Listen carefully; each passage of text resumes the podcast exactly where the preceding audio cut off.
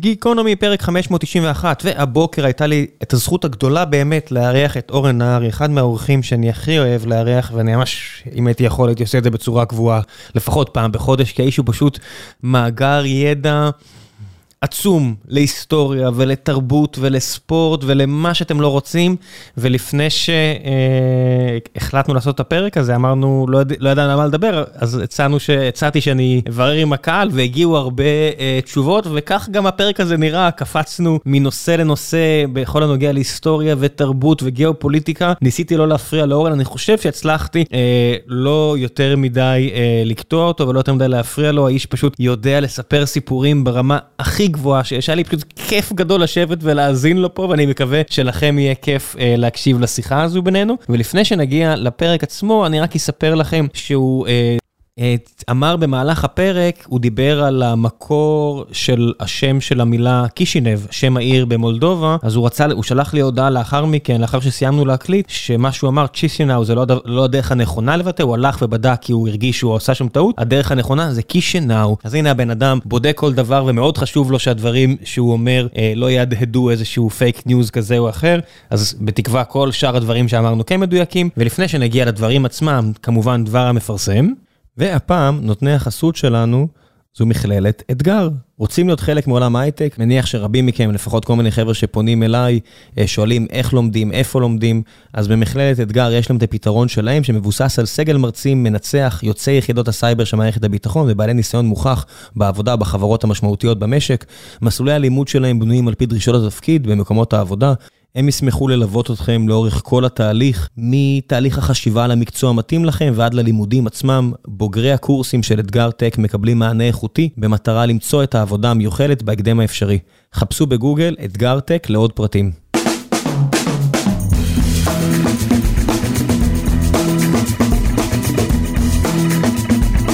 גיקונומי פרק 591, והבוקר יש לי את הזכות הגדולה לארח את האחד והיחיד אורן נהרי. בוקר טוב. בוקר טוב. כן, אותך אני אפילו לא צריך להציג, הרבה אנשים אני שואל איך אתם רוצים שאני אציג אתכם והכל, כל כך הרבה אנשים גדלו על הקול שלך ועל הפרצוף שלך.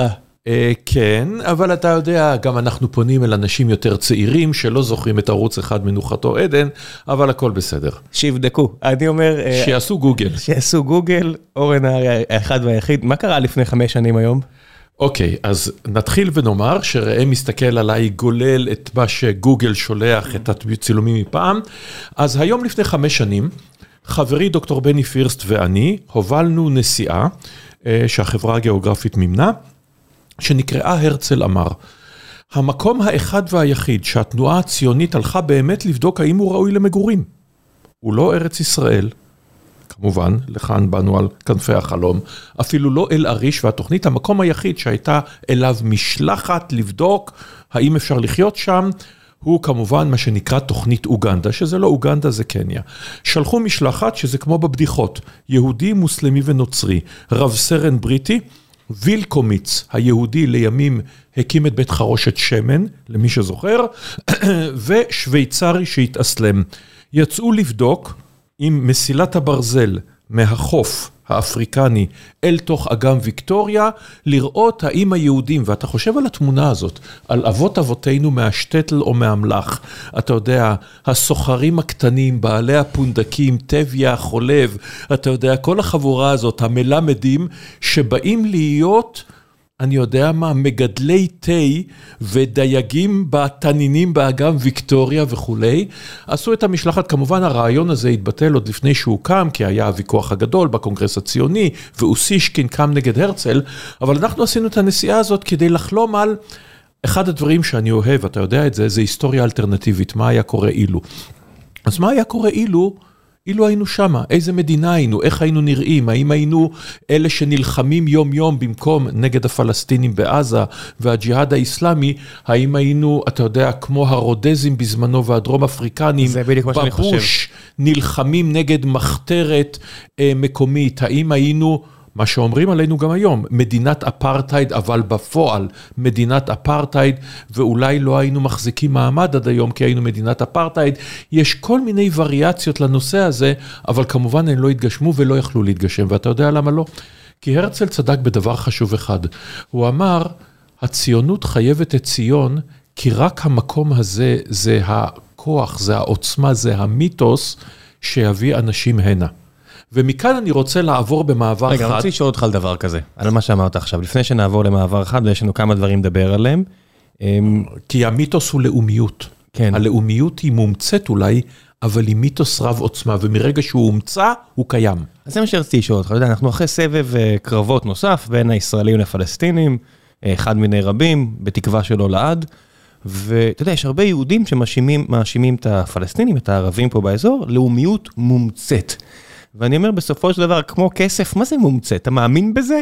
זה שם. ובדיוק סיימתי את ה... או עומד לסיים, זה ספר אה, קשה וארוך, את אה, לילה בלי סוף של בני מוריס ושותפו כן. לכתיבה, שתמיד בורח לי השם שלה, אני דרור מצטער. זאבי. דרור זאבי, שהוא באמת גם המומחה היותר של האימפריה העות'מאנית, ומדובר שם על הטבח באוכלוסייה הנוצרית מ... אה, שלושה מעשי טבח, כדאי שלושה? להזכיר. אגב, אלף- ספר מצוין בהוצאת עם עובד. שמדבר על, על ניסיונות ההשמדה בפועל, מה זה ניסיונות? השמדה בפועל של מאות אלפים... אה, כן, אבל אה, כאילו לא, לא בסגנון הנאצי או רואנדה של כל אחד מזקן ועטף, אבל שלוש קהילות. כן. הנוצריות, המפורסם זה כמובן טבח הארמנים, הארמנים, כן. אבל היה גם את היוונים והיה גם את האשורים. היוונים זה קצת שונה כי היה פה טרנספר הדדי בתום מלחמת העולם כי- הראשונה. אבל עוד לפני, היוונים, 40-50 שנה אחורה, נלחמים על עצמאותם נכון, ביוון. נכון. ויש כבר מדינה כמעט יוונית. 100 שנה, 100, 1800... אה, לא, הטבח זה 1890, כן. ו-60 שנה אחורה, או 50 שנה אחורה, זה, מס- אתה צודק, זה 21, משהו כזה, מסתיימת מלחמת העצמאות, אה, ס- ל- לורד ביירון. וכולם מגיעים, וליוון יש מדינה, בזכות נכון. כל אה, המדינות האחרות. ואז התחלתי לקרוא על זה, ונחשפתי בפעם הראשונה למוחמד עלי, לפ... לפאשה, שמגיע, בכלל בחור אלבני. ממצרים. ששולט- ממצרים, שמביא הרבה מהפלסטינאים פה ארצה. נכון. והוא עושה את אותו דבר ביוון, יש לו פנטזיה, הוא אומר, טוב, ניצחתי את היוונים האלה כי אני מצביא צבאי באמת מוכשר, נכון. והוא מתחיל להביא ערבים ממצרים ליוון, והתחלתי לחשוב היסטוריה אלטרנטיבית, אם הוא לא נכשל שם, אם היוונים לא מצליחים להתארגן על עצמם ומנצחים את המלחמה באמצעות העזרה של המעצמות הזרות, אם באמת יש עכשיו אה, אוכלוסייה פלסטינית או ערבית, כי זה לא יהיה פלסטין, אבל אוכלוסייה ערבית ביוון, ומי אבל- היה אומר להם שזה לא לאומיות? אבל זה תמיד ככה. האימפריה העות'מאנית, אחד הדברים שהיא עשתה, והיא לא היחידה כמובן, גם האימפריה הסובייטית תחת סטלין, זה הזזת אוכלוסיות. אתה קורע את האוכלוסייה ממקומה, שולח את הטטרים מחצי האי קרים אל לתוככי אסיה. היום פוטין עושה את זה באוקראינה. הוא אה, מאות אלפי אוקראינים.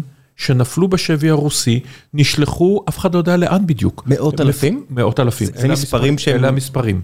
מאות. אלפים? מאות אלפים שנפלו בשבי או כונסו באזורים, נשלחו למחנות מעבר במרכז אסיה הרוסית, וחלק מהם אולי יוחזרו וחלק לא, אחרי חינוך מחדש, אחרי שורה של דברים, אחרי שעושים סינון, הגברים בגיל הצבא נשלחים לשבי או למה שזה לא יהיה, גורלם לא לגמרי ידוע. אז הנושא הזה, של מעבר אוכלוסייה הוא תמיד. אתה יודע מה? דיברת, מיד אנחנו מדברים על הבלקן. כן. אז. אחת הסיבות לשנאה האיומה של הסרבים לבוסנים, הולכת אחורה אל קרב קוסובו. קרב קוסובו במאה ה-1389. 1389. בואו נדבר רגע על הצלע הארוך של ההיסטוריה. קרב קוסובו מבחינת הסרבים זה מצדה ותשעה באב. זה הקרב שבו הם הובסו, בצבאית הם יצאו בתיקו, אבל זו הייתה תבוסה, לעות'מאנים ואיבדו את עצמאותם. זה הקרב היחיד בהיסטוריה שכל שלושת המלכים שהיו בו, שלושתם נהרגו בקרב. המלך הסרבי, לזר, בן בריתו הבוסני, והסולטן העות'מאני שנרצח בידי סרבי שהעמיד פנים שהוא החליף את נאמנותו באמצע הקרב. כן, מתנגשים סרבים טובים ב- לשנות את גורל האומה. הדבר שקורה אחר כך, זה כששני בניו של הסולטן, הם מפקדים על הכנף הימנית והשמאלית של הקרבות, אז קוראים לבן הבכור ואומרים לו, אביך, אביך נהרג. אה, הוא מגיע אל האוהל והוא עושה את הדבר המתבקש, כלומר הוא קורא לאחיו הצעיר, בעוד הקרב משתולל, קורא לאחיו הצעיר לאוהל ורוצח אותו. מה שיקרה באימפריה העות'מאנית פעם אחרי פעם פעם אחרי פעם. כן. עכשיו, מה שקורה אחר כך, זה שבבוסניה, בעקבות הלחץ העות'מאני, וזה היה לחץ בכל רחבי האימפריה, להתאסלם. גם על יהודים אגב, יהודים רבים הרי התאסלמו, כי אם אתה מתאסלם או מתנצר באירופה המערבית, אתה כבר לא, אין לך את האות הזה שאתה יהודי, אתה יכול להיות שווה ערך למוסלמי או נוצרי אחר, לא ירדפו אותך, אה, אלא אם כן תשמור בסתר על מצוותיך, האינקוויזיציה וכולי וכולי. אז רבים מאוד מהבוסנים מתאסלמים, ואז הם לא צריכים לעבור את הדבשירמה, את אותו מס שמוטל על הנוצרים שלוקחים את ילדיהם להיות יניצ'רים, לוחמים בידי הסולטן. שזה היחידות הצבאיות של האימפריה. בדיוק, וברגע שהם מתאסלמים, אבל מבחינת הסרבים שנשארו נוצרים, הם בוגדים. הם לא רק משתפי פעולה, הם בגדו ברעיון, הם בגדו בדת, הם בגדו בלאומיות, הם בגדו בעם.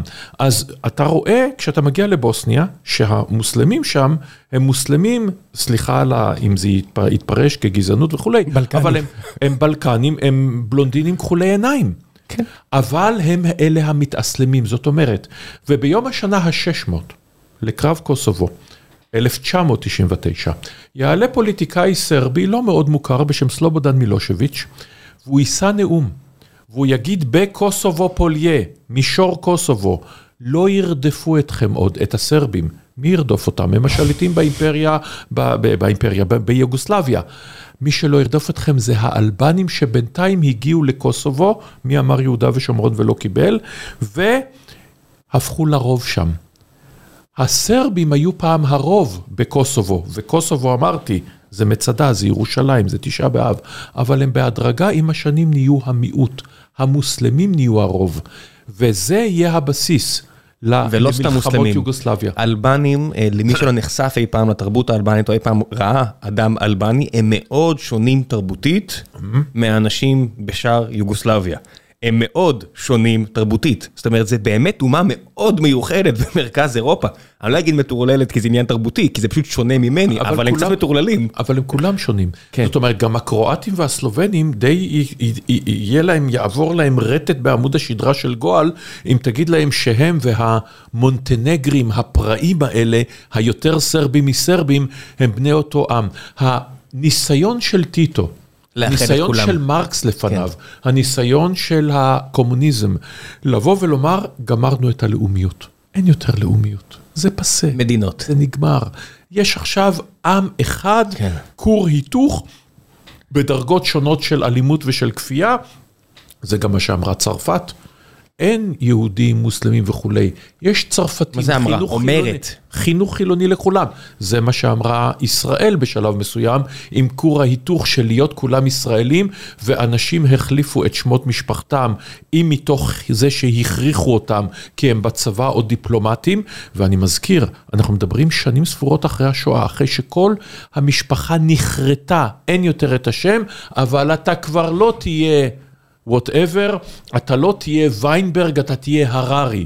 אתה לא תהיה, כן, כל השמות שאנחנו מכירים אותם, והיום יכולים לעשות את זה אחורה, ואותו דבר כמובן. אתה מדבר על 70-80 שנה, שאתה רואה שכל הצלקות האלה... מביטון לבית און וכולי וכולי. כל הדברים האלה צצים. אבל... או, וזאת הנקודה. אבל אני אומר, שזה אף כן? פעם לא יכול להיקבר, זה, זה עולה אנחנו מדברים פה, אתה יודע, אנשים פה אומרים 100 שנה של אה, פלסטינאים ישראלים, כמה זמן זה עוד יכול להימשך? תסתכלו על התנועה שהבריטים עושים, שהם רוצים uh, to F somebody. אז האמריקאים יעשו אצבע משולשת, הבריטים ייקחו שתי אצבעות ויעשו ככה מקדימה, את השתי אצבעות, uh, המורה והזו שלידה, אם אני, לא, אם אני זוכר נכון את השמות, מה זה, למה, מאיפה זה מגיע? באותם שנים היה קרב אנג'קור, אם אני מבטא את זה נכון. אז'נקור. אז'נקור, והצרפתים הורידו את האצבעות של הבריטים שהם תפסו, שהיו הקשתים, של הקשתים, אז הבריטים כדי to flip off, הם מחזיקים את השתי אצבעות האלה שמגיעות מהקשתים 800 שנה או 700 שנה אחורה. אז בוא נדבר, לא שנייה, על, אז בוא נדבר שנייה על קרב הז'נקור. אותם שנים בערך. מלחמת 100 השנה. אה, שמתחילה במאה ה-14, מסתיימת ב-1453, כמה זה, אתה איש ההייטק, 1453 פחות 116, זה 1353, 1337. מה שקורה אז, זה שמלך צרפת מת. 47, אבל כן. אה, אוקיי. אמרת ב-16 או ב-6? מה? 116? 53, כן. אז פחות 16. 16, 37, כן. מלך צרפת מת, והאדם עם התביעה הטובה ביותר לכתר הצרפתי הוא מה לעשות, הוא מלך אנגליה. כי וויליאם הכובש מנורמנדי כן. ואלינור מאקוויטניה וכולי וכולי. אז הוא בא ואומר, הנני. אני, זה התקופה של ממלכה, זה אה, נושא אישי. אה, אבל זה לא הלאומיות של היום, אבל בכל זאת הצרפתים לא מקבלים את העניין הזה, זה נראה להם קצת מוגזם מדי.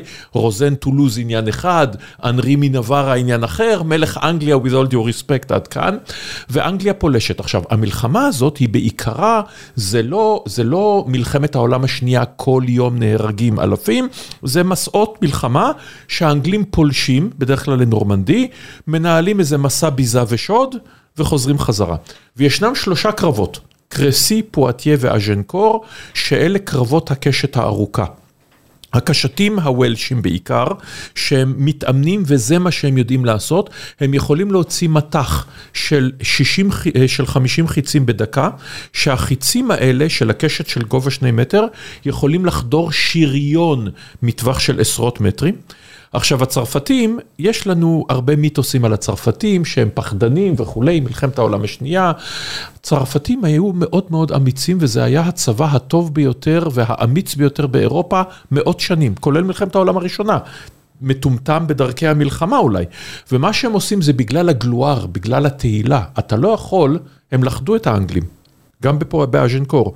באז'נקור זה הקרב שערב הקרב המלך הנרי השני יישא את הנאום המפורסם אצל שייקספיר, כן? הנרי החמישי, סליחה, שממנו הביטוי אחים לנשק, Band of Brothers. כן. בכל מקרה, הם מתבצרים על ראש גבעה. הצרפתים רק צריכים להטיל עליהם מצור עד שהם ימותו ברעב ובצמא, או ינסו לפרוץ החוצה ויורידו אותם, אבל לא. הם מסתערים על הגבעה הזאת. פעם אחר פעם אחר פעם אחר פעם, כך בקרסי, כך בפואטיה, כך באז'נקור. כך עד ורדן. והאנגלים שמים כידונים בעץ, כן, מחודדים החוצה, אל מול הסוסים האלה, ופשוט הפר... והקשתים שלהם מורידים את כל הכוח הצרפתי. בסופו של דבר צרפת יותר גדולה מבחינת כוח אדם, וכשתבוא ז'אן דארק הנושא הזה יסתיים, אבל הקרב הזה נשאר, ואתה צודק לגמרי, התנועה הזאת, של, של האנגלים, הזיכרונות האלה... ההתרסה. הזיכרונות האלה הם זיכרונות ש, שקיימים עד היום. היום אי אפשר להבין את אוקראינה, את מה שקורה באוקראינה, בלי להבין את המקום המרכזי של מלחמת העולם השנייה באתוס הרוסי, בלי להבין את, את יקטרינה הגדולה ואת פיוטר הגדול, ומדוע פוטין מרגיש הרבה יותר קרוב לצאר אלכסנדר השני מאשר לפיוטר הגדול. פיוטר הגדול הוא האיש שבונה את העיר של פוטין, את סן פטרבורג, אבל פיוטר הגדול בונה אותה כחלון אל המערב. פיוטר הגדול רוצה לעשות את רוסיה מערבית, פוטין רוצה לעשות את המערב רוסי. זה ההבדל הענק. עם הפילוסופים שלו ו- וכל האנשים שלוחשים על אוזנו.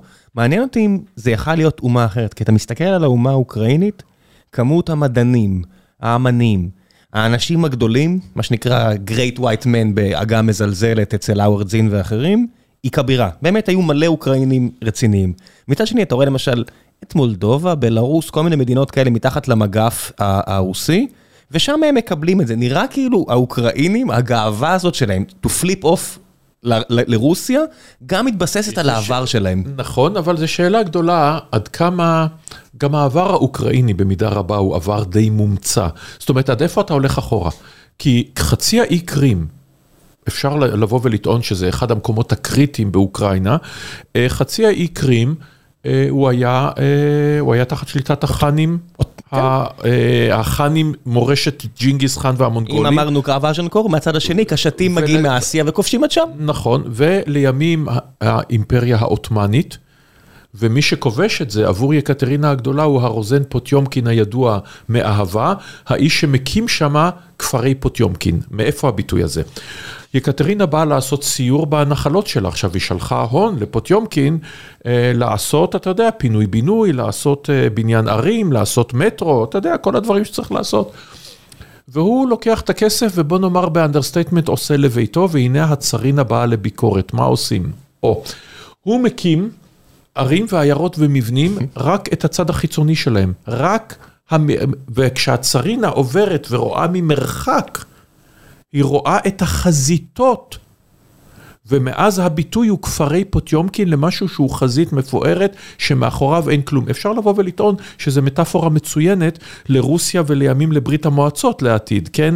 של הדחליל הזה שהוא מעצמה צבאית מטילת אימה, אבל מה נמצא מאחורי השריון הזה? אז גם אוקראינה, יש לה לאומיות ויש לה היסטוריה ויש לה הכל, אבל מה, מה מתוך זה הוא באמת, אתה יודע, היא לא בדיוק, אתה יודע, עם מסורת לכידה כמו פולין או הונגריה. היא הייתה קצת no man's land. הרי אוקראינה, שה, ה, מה זה אוקראינה? מה זה קראינה? קראינה זה ארץ ספר. כלומר, זה ספר בין רוסיה לבין המערב, עם נטיות לכל הכיוונים, עם השפעות לכל הכיוונים, עם כיבושים לכל כן, הכיוונים. כן, רק חסר שפולין תשמע מה שאתה אומר ותגיד, אנחנו בכלל צריכים להיות הבעלים של נכון אוקראינה. נכון מאוד. לביב הייתה לבוב, או סליחה, הייתה למברג. זאת אומרת, בוא תחליט מאיפה מתחילה ההיסטוריה. אגב, עוד נקודה מעניינת, וזו הנקודה של העם שלנו. איך בכלל יש יהודים ברוסיה?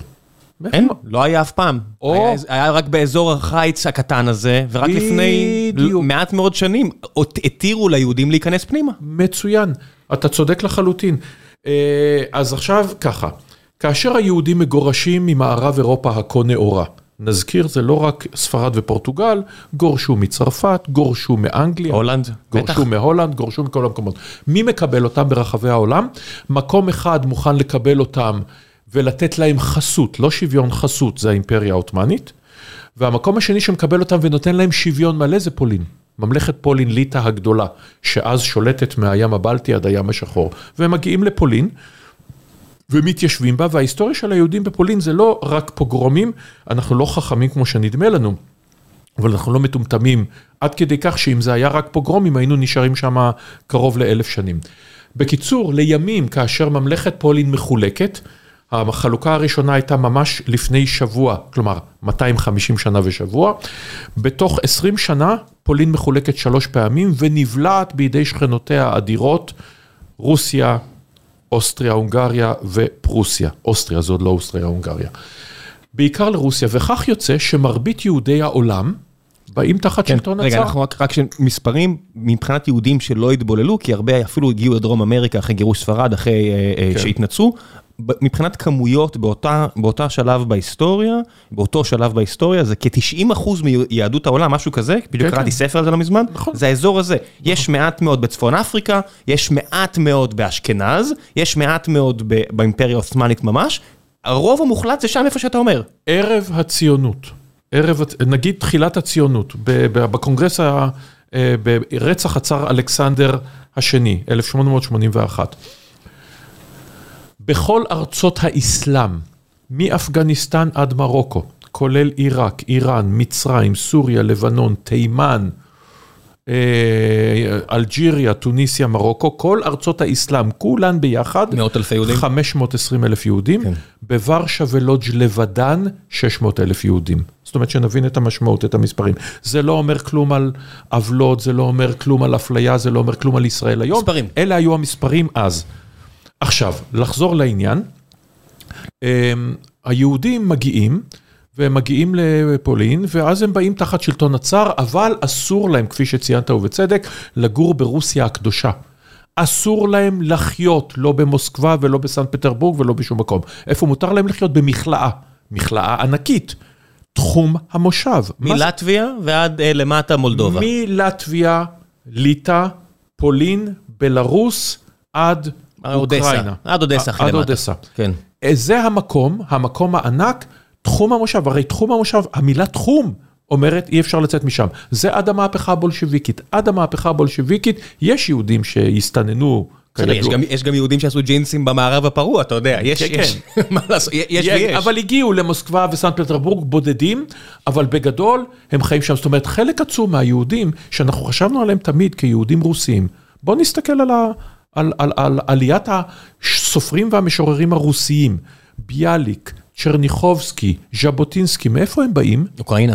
אוד... אודסה. אוקראינה. אודסה שזה אוקראינה של היום. כן. אודסה של אז היא עיר הרבה יותר יהודית, ובמקום השני רוסית מאשר אוקראינית, כן? כן, מה, באודסה בן גוריון ב-1900, מגיע מפולנסק, עיר, אה, כפר פצפון שכולם שם היו יהודים, חצי, אני יודע מה. נכון, נכון, נכון. וכל הנושא הזה הוא נושא מרתק של היהודים שהשתתפו גם במלחמות העצמאות האוקראיניות שבהם נטבחו יהודים, נזכיר את בוגדן חמלניצקי כמובן, אבל יהודים שיתפו פעולה גם עם אוקראינים במרידות נגד פולנים, ולהפך, זה סיפור מרתק של איפה היהודים היו בכל המקומות האלה, ויהודים היו ערי מבצר יהודיות, שבהם יהודים לא רק התפללו, אלא גם אחזו בנשק ונלחמו. נושא... כורח המציאות, אתה יודע, אנשים חושבים שאתה יודע, הנה צה"ל וסוף סוף יהודים מגנים, בהינתן צורך, אנשים השתנו, זה חיה מאוד סטגלטנית.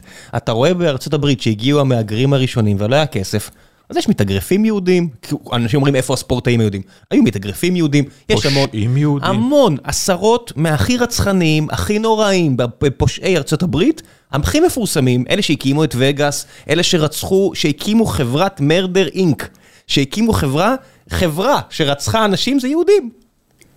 יהודים יהודים איטלקים, כן. כן, כי החברה הזאת, אוקיי, אז בוא נעבור, בוא, איך אנחנו מחברים את זה לזה, נהדר. אז ב-1881 נרצח הצאר. מי שרוצחים אותו זה קבוצה בשם נרודניה וולייר, רצון העם. רוצים לרצוח את הצאר כמובן כדי שיבוא במקומו שלטון דמוקרטי, קורה ההפך הגמור, שלטון הרבה יותר אוטוריטרי, אכזרי ונוקשה. אגב, הם ינסו לעשות מקצה שיפורים, לרצוח גם את הצאר הבא, אלכסנדר השלישי. יתפסו אותם, יוציאו להורג את כל הקושרים, ביניהם בן אצילים בשם אלכסנדר אוליאנוב. אחיו הצעיר של אלכסנדר, ולדימיר איליץ' אוליאנוב, שלימים ייקח לעצמו nom de guerre, לנין. לנין, יבוא ויאמר בעצם, אם אני מפשט את הדברים, הפתרון הוא לא רק לרצוח את הצאר, הפתרון הוא לסלק את כל השיטה, והוא יעשה את זה. לחזור לענייננו, נרצח הצאר, את מי מאשימים ברצח? כמובן, יהודים. יהודים, יפה. על כן, מתחילים פוגרומים, שבעיתונות היהודית שנמצאת תחת מגף הצנזורה הרוסית, מכונים בשם קוד סופות בנגב. סופות זה שם קוד לפוגרומים. נגב, למה? כי זה דרום השטטל, דרום תחום המושב. כל הערים שהם היום בכותרות של העולם. דניפרופטרובסק, חרסון, קייב, אודסה וכולי וכולי. ולמה נגב? כי זה דרום ארץ ישראל? כי זה, לא, כי זה דרום תחום המושב. לא, אבל למה המילה נגב? כי כן, זה דרום ארץ מ- ישראל? בדיוק, כן, כן, מדרום ארץ ישראל. איזה קטע. זה, זה, זה השם קוד. למה דווקא, אתה יודע, איך הם שרטטו דווקא, למה לא סיני? אתה יודע, למה, למה כבר היה כי זה שרטוט של ארץ ישראל? כי זה ארץ ישראל הקלאסית, סיני לא בתוכה. אבל אתה צודק, מעניין. זו שאלה מרתקת. כן. anyhow, שר הפנים האנטישמי איגנטייב אומר, הדרך היחידה הפתוחה בפני היהודים היא מערבה. ומרצח הצאר והפוגרומים, 1881, מתחיל גל ההגירה היהודי הגדול. שניים וחצי מיליון יהודים מרוסיה מהגרים. אחוז אחד מהם, 25 אלף, יגיעו לכאן, העלייה הראשונה. וגם מתוכם לא כולם יישארו, מה שנקרא. בדיוק. ולימים כמובן תהיה העלייה השנייה והשלישית, כי זה 1881, אבל מקובל לספור את זה עד 1924, עד סגירת אליס איילנד, והמונים יגיעו לארצות הברית, והם ייסדו את הוליווד. הם ייסדו את הפשע המאורגן, הם יתחילו את תעשיית האופנה. קומיקס. בניהם יהיו מדענים ובדרנים וטלוויזיה וקומיקס, אתה צודק לחלוטין, כותבי שירים. אנחנו מסתכלים על, אתה יודע מה, על סיפור הפרברים, אולי המיוזיקל הגדול מכולם. ארבעה אנשים, ארבעה גאונים, ארבעה יהודים. ברנסטיין, רובינס, אה, תכף אני אזכר בשניים האחרים, ארבעה יהודים שעושים את זה וכך הלאה וכך הלאה וכך הלאה. אז לחזור לפשע המאורגן. אנשים נולדו בשטטל או נולדו דור ראשון, הם באו ל-Lower East Side. ה-Lower East Side, מהגרים רוצים לחיות בתוך עצמם. להיות בסביבה מוכרת, אותה שפה. ראית את הסרט הנהדר, היו זמנים באמריקה? אתה רואה שם את השכונה הישנה. אני מת על, שבהם- אה, על היו זמנים באמריקה ו Gangs of New York, כל הסרטים האלה שמראים לך את. ניו יורק של לפני 100 שנה, זה... ויותר. והחלוקה של ה bor- ה boroughs. והם מגיעים לשם ומקימים כנופיות, אה, ויש שם כל מיני חבר'ה מרתקים, ובין השאר ישנה כנופיה ש, אה, שעושה outsourcing. כשמתחיל עידן היובש, ארנולד רוטסטיין, הדגול, מגדל את בניו ומעריציו, בניו המטאפוריים, לתפארת ארצות הברית. ביניהם יש את מאיר לנסקי ובאגסי סיגל. מי שלא מכיר, ארנולד רוטסטיין גם אחראי לאחד מהפשעים הונאת הספורטיים. הספורט כן. הגדול, שעד היום נחשבת החמורה ביותר בתולדות ארצות הברית. הוא לא קנה סתם משחק, הוא קנה את ה World Series, את הגמר של הבייסבול. שיקגו ווייט סוקס. כן, אה, כביכול. כן. שלא יתבעו אותנו. anyhow. היי hey, חברים, ניקח הפסקה עכשיו מהפרק המעולה הזה עם אורן, ואני רוצה לספר לכם על נותני החסות הנוספים שלנו, והפעם זו פלטפורמה ללימוד אנגלית בשם קמבלי. קמבלי היא פלטפורמה שקיימת גם ב desktop, גם ב mobile, היכן שאנשים יכולים להגיע לשיעורי אחד על אחד עם דוברי אנגלית ברמת שפת אם, מה שמאוד עוזר לשפר את השפה. אני יודע, לפחות ברמה האישית שלי, שהדבר שהכי עזר לי בשנים האחרונות, היא פשוט העובדה שאני עובד עם... רוב מוחלט של אנשים שעברית זה לא השפה שלהם, ולכן אני חייב להתעסק ולדבר באנגלית, וזה לפחות אצלי מאוד שיפר, וזה בעצם ההבנה שהנחתה את החבר'ה של קמבלי. שפועלים לפי הנחת המוצא הזו, שהדבר הכי טוב שאתם יכולים לעשות זה לשפר את השפה שלכם באמצעות תרגול. אז זה לא משנה אם אתם עכשיו לומדים לטופל או לכל מיני מבחנים בינלאומיים כמו הטופל, או שאתם צריכים לשפר את האנגלית שלכם, אה, כי זה מה שאתם עושים ביום יום שלכם, ומעבירים הצגות או כל מיני דברים כאלו. הם מייעדים בעצם את החומרים הלימודיים שלהם לאנשי מקצוע סביב הגילאים של 25 עד 45, מה שמאוד תואם. אה, לדמוגרפיה של גיקונומי, ולכן גם ראינו שיש התאמה טובה בין הקהלים. הפלטפורמה עצמה מאוד גמישה, מאוד נוחה, כמובן שזה לא מתאים לכולם, ולכן גם אחד מהדברים הטובים שיש במסגרת הקמפיין שאני עושה ביחד איתם, זה שאתם תקבלו 15 דקות ראשונות בחינם, כדי לראות בכלל אם הדינמיקה הזו בכלל מעניינת אתכם, ואם אתם רואים שזה כן מעניין אתכם, אז תשתמשו ב promo code גיקונומי 50, הכל ב capital letters, כדי לקבל 50% הנחה על uh, תוכנית שנתית שיש להם, ואם אתם יכולים, בבקשה כנסו דרך הלינק שאני אשאיר לכם בדף הפרק, שזה בגדול קמבלי.ביז/גיקונומי 50 עם ה promo code הזה, ותקבלו את ההנחה המיוחדת למאזיני הפודקאסט. שיהיה בהצלחה, ועכשיו, בחזרה לפרק הזה עם אורן. אה, ארנולד רוצטין נרצח, ובתקופת היובש, אה, מאיר לנסקי, שהוא האינטליגנטי מכולם וכורת ברית עם איטלקי בשם צ'ארלי, המכונה לקי, בן מזל לוציאנו. מדוע הוא מכונה לקי? כי הוא היחיד שלקחו אותו פעם לסיבוב, כלומר לחסל אותו, והוא יצא מזה בחיים. בכל מקרה, הם כורתים ביניהם ברית, ואחרי מלחמות קסטלמרה, שבהם מחוסל קודם כל ג'ו הבוס מסריה, ואז הם מחסלים את סלווטורה מרנצנו המנצח, ואז לקי לוציאנו אומר, אני לא רוצה להיות בוס כל הבוסים, כמו שהם הכריזו על עצמם, כי אם אתה למעלה, איך נאמר, אתה בראש העמוד, רואים לך את הישבן. אני לא רוצה למשוך אש, אני מקים סינדיקט. ומאיר, ומאיר לנסקי אמר לימים, אה, הוא אמר, אנחנו לא רצחנו אף אחד, אחר כך הוא הוסיף שלא הגיע לו. אומר, אנחנו ניהלנו עסק. גם סוכני המכירות של פורד לא הורגים את סוכני המכירות של שברולט, הם מציעים דיל יותר טוב, זה מה שעשינו. הם באים אל בעלי ברים, נגיד בחוף המזרחי של ארה"ב, ואומרים, אנחנו one stop shop. אתה לא צריך להתחיל לדאוג לקנות את הוויסקי בקנדה ממשפחת ברונפמן היהודית, סיגרם. להבריח אותו באגם אירי, לשחד שופטים, לשחד תובעים, לשחד משטרה, להתגונן מפני כנופיות אחרות שלא יחטפו את זה, לעבור גבולות מדינות, לחפש מכוניות, אנחנו דואגים להכל, מההתחלה עד הסוף, והם עושים את זה. יזמים? מה? יזמים. יז... בדיוק, יזמים מעולים. anyhow, ואז כאשר מחלקים את העולם התחתון, באים ואומרים אי אפשר יותר את הדבר הזה, זה מושך יותר מדי אש של מלחמות וחיסולים וזה, לא. הטבח המפורסם ביום ולנטיין הקדוש, אנחנו מקימים סינדיקט, הם אמרו, אנחנו יותר גדולים מ-US Steel, הם יכול מאוד להיות שהם היו, ולסינדיקט תהיה זרוע אכיפה. אין אמנם חלוקת רשויות, אתה יודע, הכל, לא הנהלת הסינדיקט, לקי לוציאנו, אה, אה, אה, לנסקי, סיגל, אלברט אנסטסיה ולפקה בוכלטר, שני האחרונים עמדו בראש מרדר אינק, הם אמרו, אנחנו נותנים זרוע אכיפה. למי שלא, מי שלא הבין, השמות האחרונים שייכים למחסלים מקצועיים שכביכול רצחו עשרות אנשים בחייהם, יהודים טובים.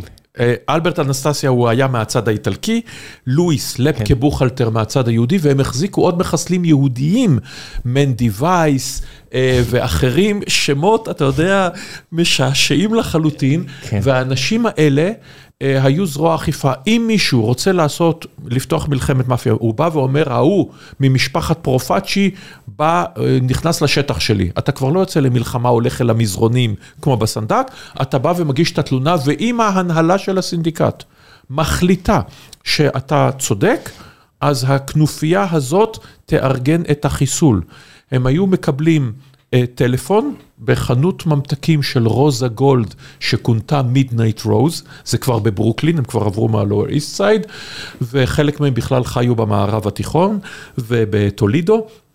והם היו מקבלים מי ומתי, למה הם לא שאלו אף פעם, כן, הם, והיו מבצעים את זה, ו, וזה עבד. זה מרדר אינק. יפה.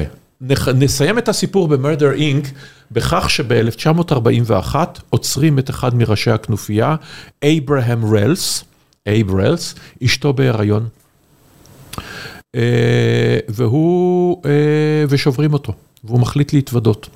והוא מספר לשופט, לתובע, ברטון טורקוס, הוא מספר לו על 85 הרציחות שהוא ביצע במו ידיו, ועוד מאות הרציחות שהוא יודע עליהן.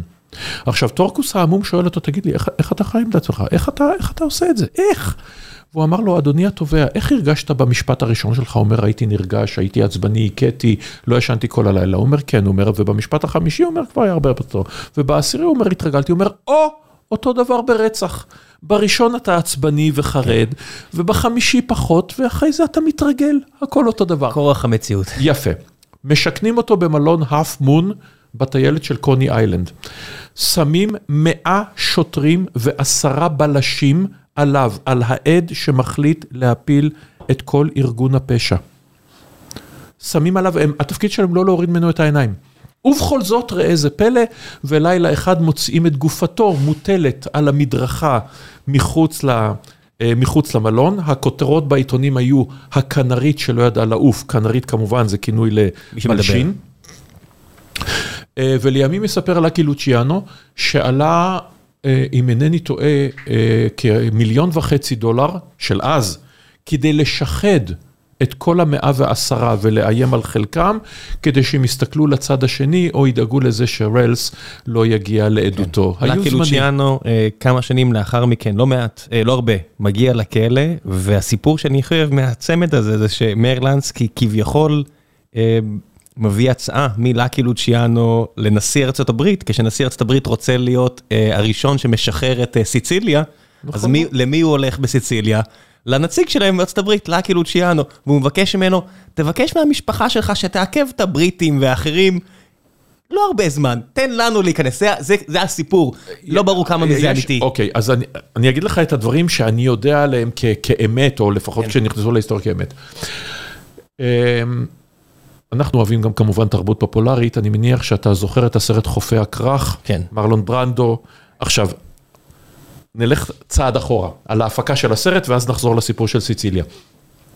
מי שמביים את הסרט זה איליה קזאן. איליה קזאן עשה עם מרלון ברנדו סרט קודם ידוע מאוד, חשמלית ושמה תשוקה, הוא אחד הבמאים הדגולים בהוליווד, אבל בתקופה של, מש... של המקארתיזם, של ועדת הקונגרס החוקרת פעולות בלתי אמריקניות, הוא מלשין. למה הוא מלשין? הוא יווני, אנחנו חוזרים לבלקן. והוא רואה את מלחמת האזרחים ביוון, והוא רואה את הקומוניזם מנסה להשתלט על יוון, והוא מבחינת תפיסתו האידיאולוגית אומר, אותם אנשים, חברים שלי, תסריטאים, במאים, תיאורטית הם מחויבים להפלת השלטון האמריקני, להשלטת הקומוניזם של סטלין, לא סתם. אני צריך להלשין עליהם למען ארצי. לא ידברו איתו יותר, הוא יוחרם למרות שהוא במאי באמת ענק, ואז הוא שולח תסריט של חופי הכרך שכתב היהודי, אה, מיד אני זוכר, בד שולברג, שולח אותו למרלון ברנדו. ומרלון ברנדו מטלפן אליו ואומר לו חתיכת בן זונה. אני יודע בדיוק מה אתה עושה פה, אבל זה תפקיד כל כך טוב, אני לא יכול לוותר עליו. כי מה זה חופי הקרב, הכרך? זה קריאה להלשנה. הרי הגיבור, טרי מלוי, כשהוא בא לעבוד בנמל, מתברר לו שכל הנמל, וזה בדיוק הייתה המציאות, נמצא בשליטה של המאפיה. האיגודים המקצועיים הם מאפיה, הם הפשע המאורגן, והוא מחליט להפיל אותם. זאת אומרת, זה קריאה להיות בצד הנכון. בעצם איליה קזאן עשה פה את ההגנה על עצמו. לחזור לענייננו. מלחמת העולם השנייה, ארה"ב נכנסת, ואז כמובן המאפיה שולטת בכל הרציפים של נמל ניו יורק, כל העובדים בכל האיגודים המקצועיים, אתה לא יכול לעבוד בלי הפשע המאורגן מאחוריהם. לפקה בוכלטר שלט באיגודים המקצועיים היהודים. של הכובענים והפרבנים וההלבשה ומגדלי העופות, האיטלקים שלטו בנמלים, ואז עולה השאלה המרתקת, האם הסברים האלה מסיציליה או מאיטליה יהיו נאמנים למדינה החדשה, או למולדת הישנה.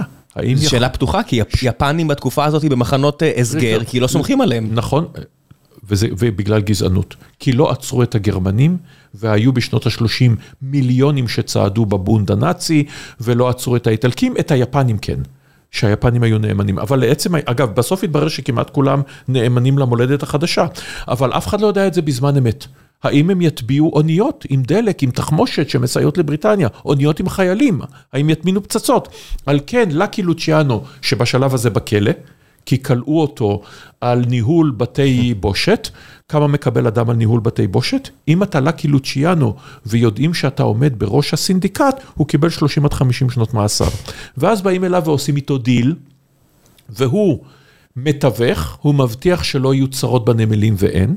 ולימים, לקראת הפלישה בסיציליה, הוא מבטיח שיהיה שקט לאמריקנים בכניסה, והיה, הסיציליאנים קיבלו אותם פחות או יותר במאור פנים, ובתמורה לזה, בתום מלחמת העולם השנייה, הוא משוחרר מהכלא, נוסע לסיציליה, מבלה שם את ימיו אה, בתור פטריארך, שגם כן יש הדים לזה בסרט הסנדק 2. שזה, שזה בערך העלילה, אתה יודע, מייקל אה, מוצא את עצמו כן, באיטליה. כשהוא שם מוצא, מוצא, מוצא מקלט כן. אצל האדון הזקן שנמצא שם. עד שהוא מגלה שאי אפשר לברוח ממישהו. אי אפשר לברוח ממי שאתה, נכון, גם מהלאומיות וגם מההיסטוריה אי אפשר. איך אנחנו התחלנו עם הבלקן? בלקן. ומסיימים, ומגיעים אה. בינתיים למאפיה האמריקאית. כל הסיפור הזה התחיל מזה שסיפרתי לך, תמיד אני מביא את הסיפור הזה, כי אין, אין לי חלון אחר למציאות הזו של אחד העובדים שלנו, שתמיד מספר לי על החיים שלו בתור, בתור צפון מקדוני, ועל כמה שהדבר שהכי כואב לו, הכי מפריע לו, והוא אומר, זה כבן אדם, לא משנה איכות חיים, שחיתות והכל,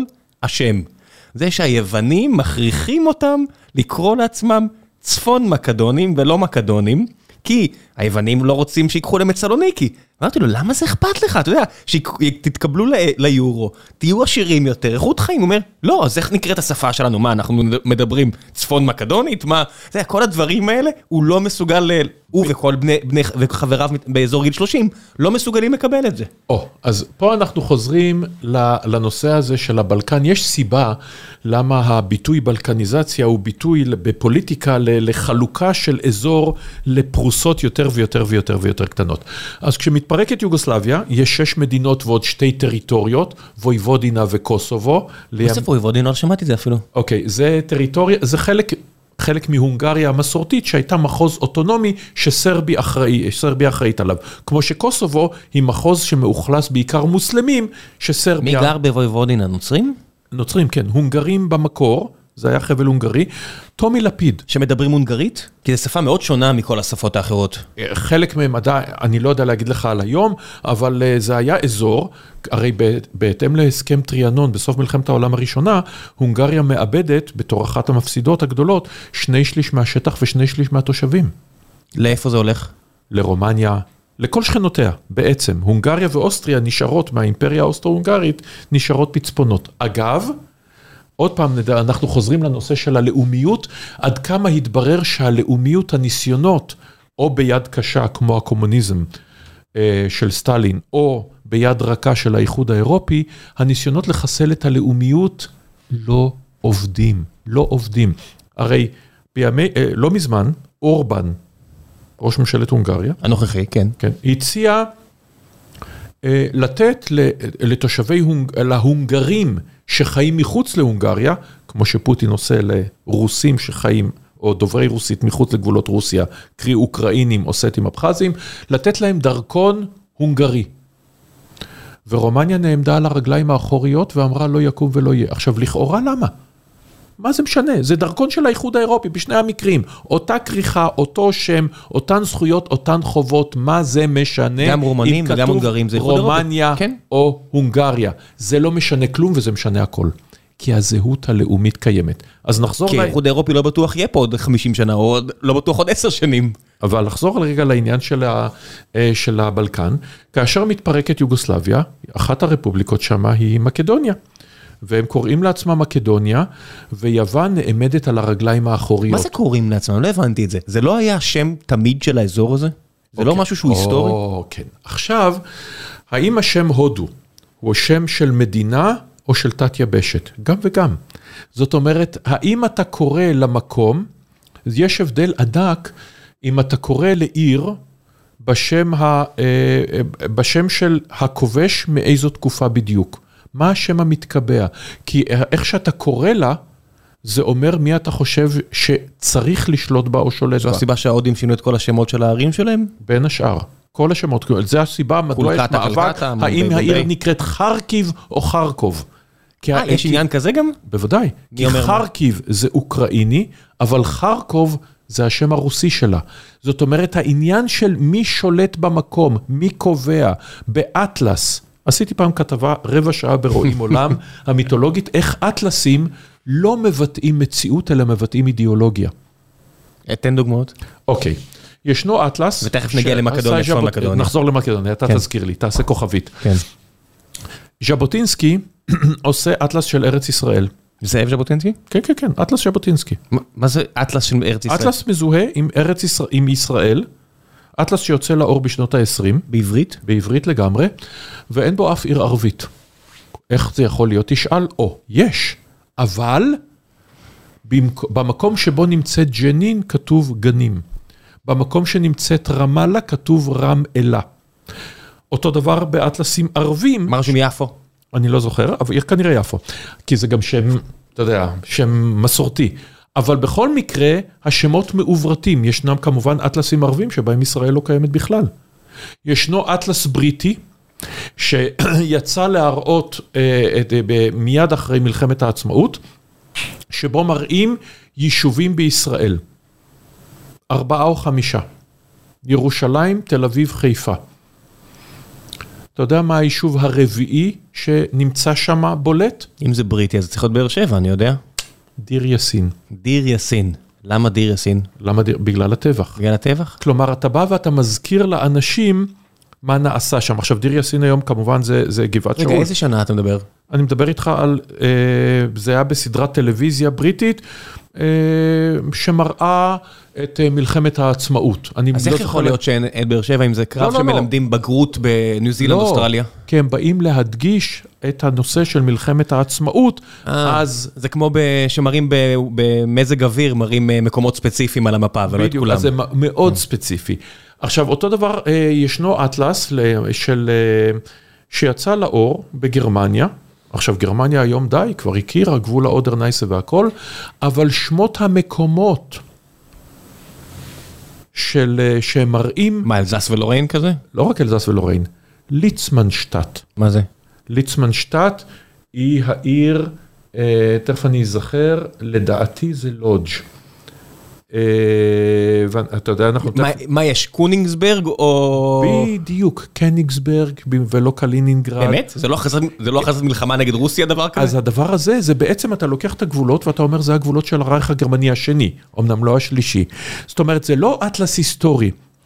השמות של המקומות, אתה יודע מה, תחשוב על זה, לא נלך למקומות כל כך טעונים. איך אנחנו קוראים היום למקומות באירופה? ההחלטה היא בעיקרון איך שהמדינות קוראות להם. אבל, מה זה אומר? רגע, אתה לא אומר מיוניק, אתה אומר מינכן. נכון, נכון, נכון, נכון, אתה צודק לגמרי, וגם אתה לא אומר אה, פייבה אלא הולנד וזה, כן, אבל אתה קורא לערים, כמו שהמדינות קוראות להם, עם כוכבית. אם זה התקבע בתולדות ישראל, בתולדות העם היהודי, כשם מסוים, אתה לא תאמר בירת מולדובה צ'סנאו, אתה תאמר קישינב. מה זה צ'סנאו? קישינב. מה זה, מי אומר את זה? המולדובנים? כן, הם אומרים צ'סנאו? כן, זה השם שלה. מה זה קישינב אז? קישינב זה השם המקורי. היה פעם, זה כמו, אתה יודע, בייג'ין ופקין. רגע, רגע, רגע, רגע. צ'סנאו זה- זה השם הנוכחי? כן, ככה הם קוראים לה.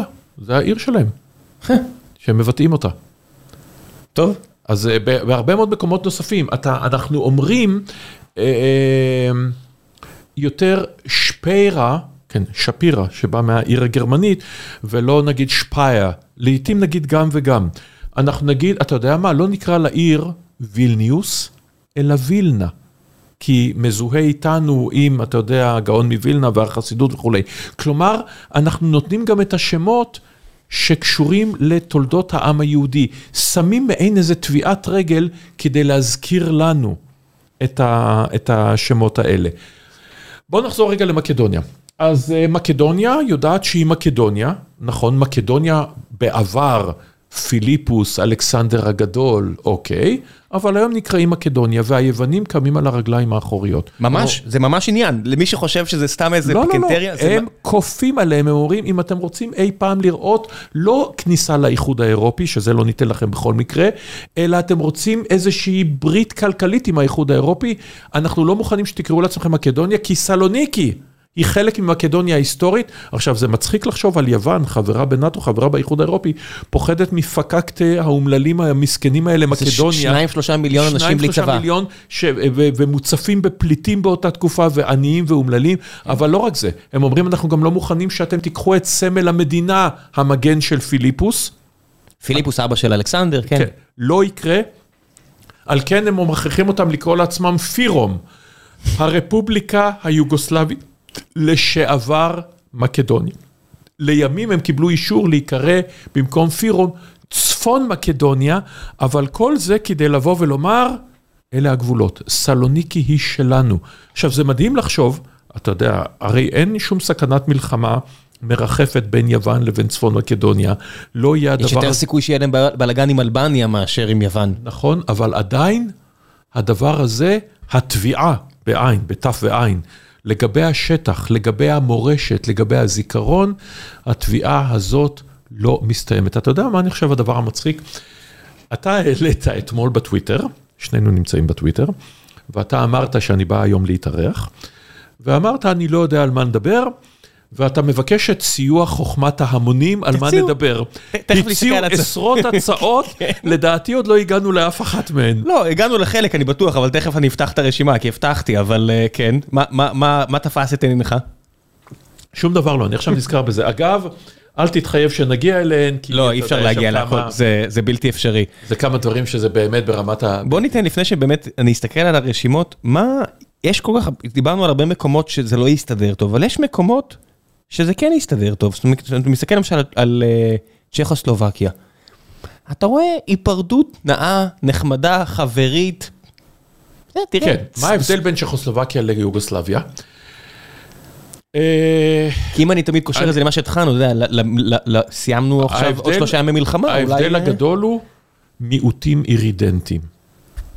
מה הכוונה? מה זה המילה, הזאת? אני לא מכיר את המילה אפילו. אוקיי, אירידנטה זה מיעוט שחי בקרב רוב, אבל רוצה, רוצה לא ברמת התיאוריה בימי המשיח, אלא רוצה היום ועכשיו את עצמאותו ואת מדינתו. כלומר, לא לצורך העניין אה, צרפתים בקנדה, אלא אני יודע... בסקים.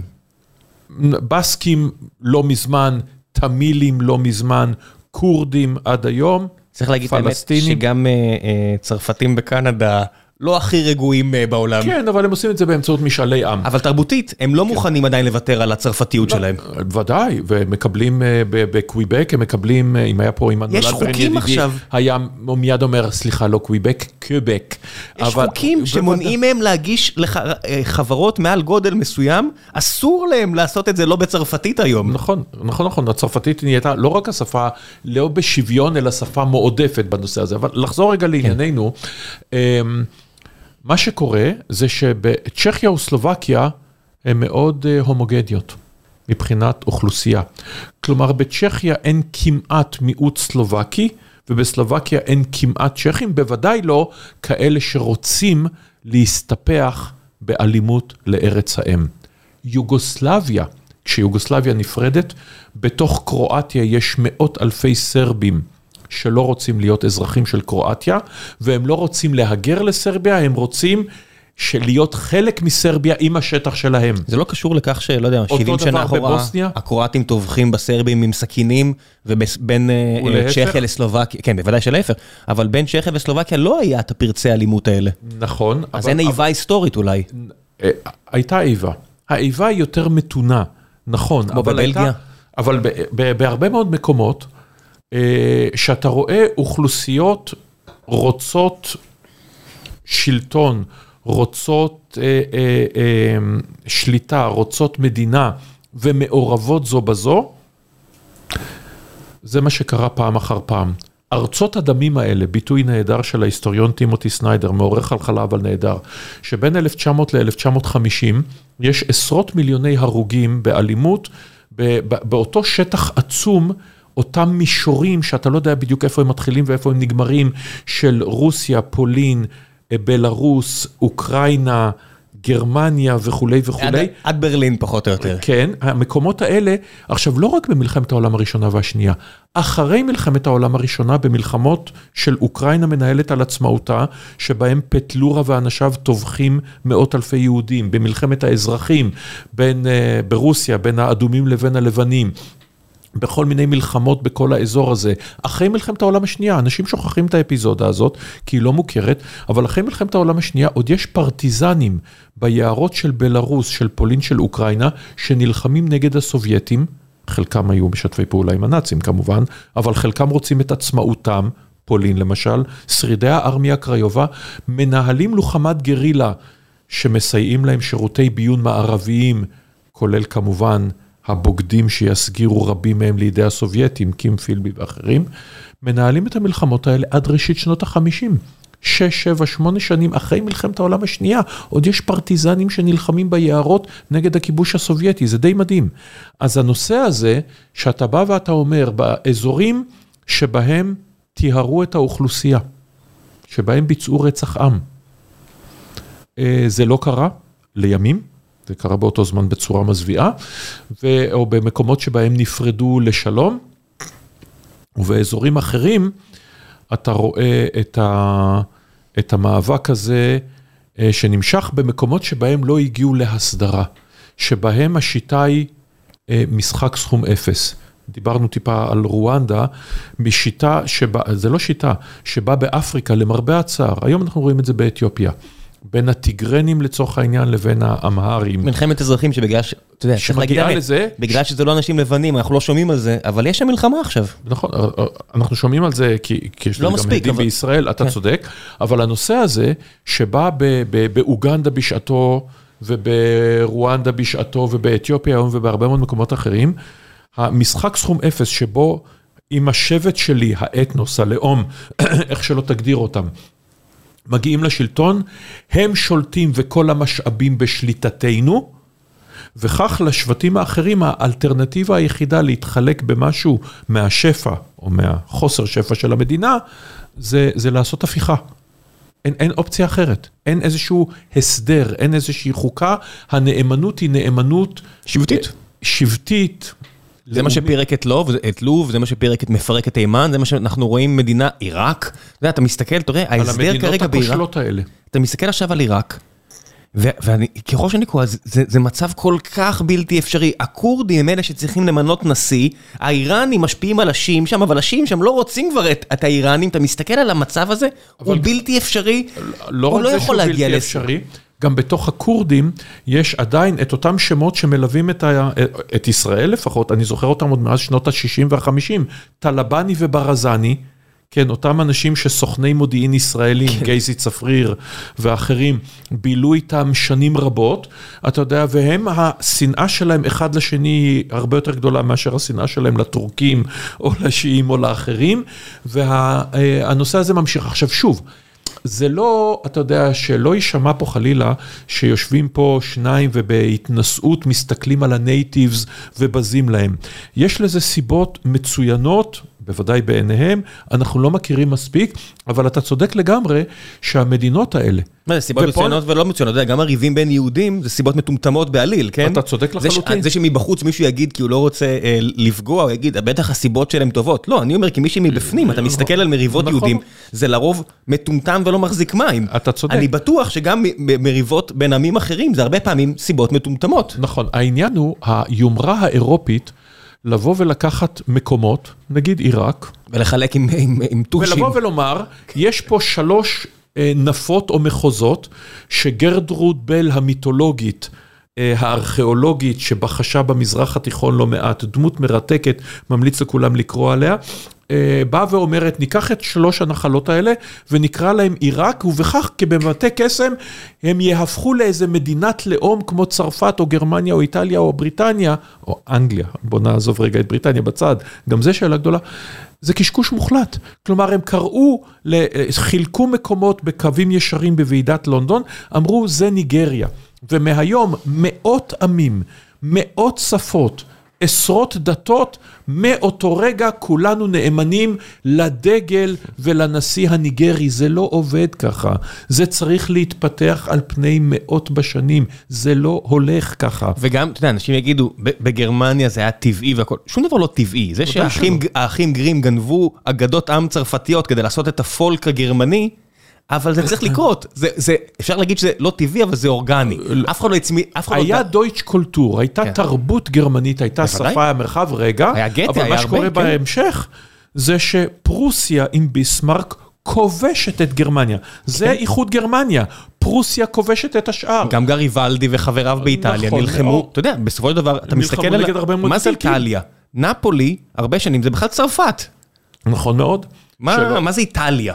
נכון מאוד. זה גם פיקציה שפשוט הצליחה, זה הרבה נסיכויות. עדיין בלב איטליה יש לכם איזה קמצוץ של אדמה מוזרה שנקראת סן מרינו, רק בגלל שכמה אנשים תפשו שם מחסה, אז משום מה יש מדינה שנקראת סן מרינו בלב איטליה. נכון, או הוותיקן, שזה כבר סיפור אחר. אבל הוותיקן זה עוד אפשר להבין, בסדר? זה עוד אפשר לא, להבין. אתה צודק לגמרי, אבל סן מרינו זה בכלל הזיה. אבל גם זה, איחוד איטליה, זה בדיוק איחוד גרמניה רק כמה שנים קודם, שממלכת סרדיניה פיימונט, כובשת את איטליה, ואז צריך לחבר את המדינה. על כן, מה שעושים בכל המדינות האלה, ממציאים אפוס. עכשיו, האפוס יכול להיות אפוס מיתולוגי של ארתור ואבירי השולחן העגול, הוא יכול להיות ביוולף וכולי של וגנר, במקרה האיטלקי זה ספר, ילדים, שנקרא הלב, מאת אדמונדו דה אמיצ'יס. מה, מרקו? בדיוק. באמת? עכשיו, מה זה הלב? הלב מספר על שנה שעוברת על תלמיד בבית ספר איטלקי, שבו כל פרק מ-12 הפרקים מספר על חודש מסוים, ובכל פרק יש גם סיפור. עכשיו, הסיפורים האלה זה סיפורי גבורה של נערים איטלקיים. מרקו שמחפש את אימא, זה הכי מפורסם אצלנו, אבל ישנו גם הלבלר הפלורנטיני שמכלה את עיניו לכבד את משפחתו, ישנו הילד המתופף בקרב, ישנו... וזה כל אחד זה עיר אחרת? זאת אומרת, גנוע זה מרקו, אמרת פלור... פלורנטי. כן, אבל יש גם, יש גם מקומות נוספים, אבל הסיפור, ובכל פרק ישנו מכתב של האבא לבנו. וכל הספר הזה זה אינדוקטרינציה של לאומיות, של... אה, עכשיו, לאומיות של פעם, אתה קורא את הדברים האלה, ואתה רואה את הילד בסוף התיכון נשבע.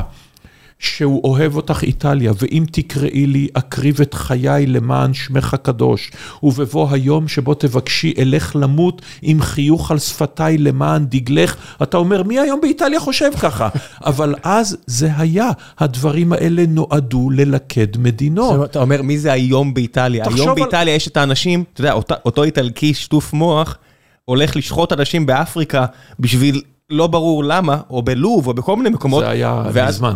כן, אבל אז אותם אנשים היום חיים באיטליה, ואתה נכון. מבקש מהם להיות נאמן לדגל. אתה צודק לגמרי. למה, הרי למה יש כל כך הרבה מהגרים, אה, מהגרים, או אנשים צבע שונה מצר, מצרפתים קלאסיים בצרפת? כי צרפת כבשה אותם. כן. יש להם צדק היסטורי פה גם. אבל יש פה גם דבר נורא מעניין בהקשר הזה של הצדק ההיסטורי. הרי אירופה תמיד הייתה יצואנית של בני אדם. הרי מי אלה כל האמריקנים, האוסטרלים, הקנדים, הארגנטינאים? מאיפה הם באו? הדרום אפריקאים. הדרום אפריקאים, הניו זילנדים. נכון, היו ילידים שאותם האירופים טבחו בדרך כלל. כל דרום אמריקה, אה, היום, כי מה לעשות, הילידים רובם מתו. אה, היל... בדרום אמריקה הסיפור מעט שונה, כי בהרבה, בהרבה מקומות שם הילידים נשארו, בבוליביה, בפרו, אבל אתה צודק לגמרי, בכל... האליטה שלהם היא אליטה אירופית. אבל, ואירופה הייתה יצואנית של בני אדם, האירים, האיטלקים, הפולנים, היהודים שהגיעו לכל המקומות האלה, האנגלים בוודאי וכולי וכולי, ואז הצדק ההיסטורי הוא, אם תרצה, או הנקמה ההיסטורית, שאחרי מלחמת העולם השנייה, אותם אנשים באים ואומרים לעצמם, רגע אחד, אם אתם, הכובש הבריטי, נתתם לנו דרכונים כדי שנשב בשקט, אז למה שנשב בקינגסטון, ג'מייקה, או בלהור, פקיסטן, או בעדן? אנחנו יכולים לבוא ללונדון, אנחנו יכולים לבוא לצרפת, וזה מעלה שאלה, שאלה גדולה והיא שאלה אמיתית. בואו נתייחס אליה רגע. אומרת מרין לפן, אדם שאין לחשוד בי שאני תומך בדעותיה, אבל היא מעלה שאלה מעניינת, היא אומרת, מי הוא בעצם צרפתי היום? בואו נשאיר את זה רגע בצרפתי, ולא נלך לשאלות היותר מסובכות ומורכ... ו... ו... ותקפות באותה מידה של מי הוא יהודי או מי הוא ישראלי. אנחנו במערכת בחירות, אז נתאפק. היא אומרת, רגע, מי הוא צרפתי? פעם ידענו. אתם זוכרים את הסרטים האלה עם ז'אן גבן ומישל סימון רוטנים לעצמם בשחור לבן, אה, הולכים בבוקר לכנסייה, בעיירה או בכפר בפרנס פרופון, צרפת העמוקה, כן, עם הכנסייה, כל העיירה או כל הכפר, כולם נוצרים, כולם קתולים, כולם לבנים. צרפת העמוקה, למי שלא מכיר, זה לא פריז, אלא הכפרים, השטחי, השטחי חקלאות. כן, הולכים עם הבגט והפרט, ואחרי זה רבים עם האלמנה, והולכים לבולנג'רי וכולי וכולי. זו הייתה צרפת של פעם. מי הוא צרפתי היום? הוא יכול להיות זה שאנחנו מנהלים את, אנחנו מנהלים את השיחה הזאת, כשאנחנו בלב תל אביב, אדם שברגע זה משתזף על החוף אה, חצי קילומטר מכאן לחוף תל אביב, אני יודע מה, באזור בן יהודה, כן? שהיה פעם בן יהודה שטרסה, והיום זה אבני בן יהודה, והוא יכול להיות uh, זה שהגיע אתמול לצרפת מסנגל, מווייטנאם, או לפני כמה שנים, מאלג'יר.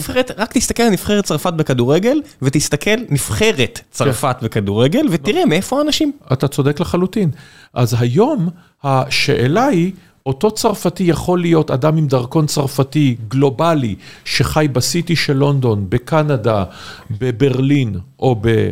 אה, בתל אביב, אשדוד, נתניה, והוא יכול להיות אותו זה שהגיע אתמול מהקולוניות לשעבר ומגיע היום לצרפת, ויכול להיות שהוא מעדיף להמשיך לגור בשטטל המוסלמי שלו בפריז, או אולי הוא לא מעדיף, אבל כך זה מצבו. אה, בפועל... סן דני ולא ברובע אחר. בדיוק. אם, אם נגיד, אתה יודע, בסופו של דבר יש שם אה, גוף מים שמפריד בין איפה שהמהגרים חיים ואיפה שנראה זוועה, לבין העיר הכי יפה בעולם. בצרפת אין, אין מה ללכת רחוק, אתה... אם את רק תבקשו מנהג המונית שלכם, או מהאובר, או לא יודע מה יש שם, לא אובר, אה, להגיע לסן דני, הוא יגיד לכם, עדיף שלא. וזה בסך הכל שכונה מעבר לסיין. כן, אבל יכול להיות גם בתוך הסיין. באזור בלוויל יש מקומות שאתה רואה בדיוק את, ה, את רובעי המהגרים. אה, כנ"ל בווינה? כנ"ל באמסטרדם? אתה צודק לחלוטין. עכשיו, המקומות האלה היו מאז ומתמיד. התחלנו, דיבר, כשדיברנו על המאפיה, אנשים, יש סיבה למה בניו יורק יש רבעים שנקראים צ'יינאטאון, ליטל איטלי, אודסה הקטנה, וייטנאם הקטנה וכולי. אנשים מעדיפים לחיות עם אנשים הדומים להם, מדברים את אותה שפה, מתפללים לאותו אל, מהמטבח אותו ריח בישול, במקרה האשכנזי אין, לא חשוב, אבל אתה יודע, אה, סתם, אני סתם מלעיז. אבל בכל מקרה. אבל זה, זה לא מחזיק הרבה דורות. זה לא מחזיק הרבה דורות, רגע, אתה צודק. בעבר, רבים מאוד מאותם אנשים באו, וארצות הברית אמרה להם, אתם רוצים לבוא אלינו, אתם ברוכים בבואכם, אבל תדעו לכם, אתם תעמדו ותתפללו. והילדים שלכם ילמדו את הגטיסברג אדרס, נאום גטיסברג של לינקולן, ועל הדולר יהיה כתוב In God we trust ושלא תהיינה אי הבנות. זה לא אללה. זה לא כתוב. הגוד הזה הוא לא אללה, והוא לא וישנו, והוא לא אחרים. והוא לא יהובה. והוא לא יהובה. זה האל הנוצרי חמור הסבר, ו, אה, ואתם לא רוצים, העולם פתוח בפניכם, אבל אתם באים הנה, והם רצו להיות אמריקנים. הם רצו להיות אמריקאים. החלום, אתה מבין, הלב של ארצות הברית זה החלום האמריקאי, זה אפילו לא, החלום זה לא הילד, זה המטבע. ושהילדים אה, ישתלבו בארצות הברית. אנחנו זוכרים אתה יודע מה, אפילו בקולנוע, פייבל והחלום האמריקני, שעושה הבמאי היהודי האמריקני הגדול מכולם, סטיבן ספילברג אה, ואחרים.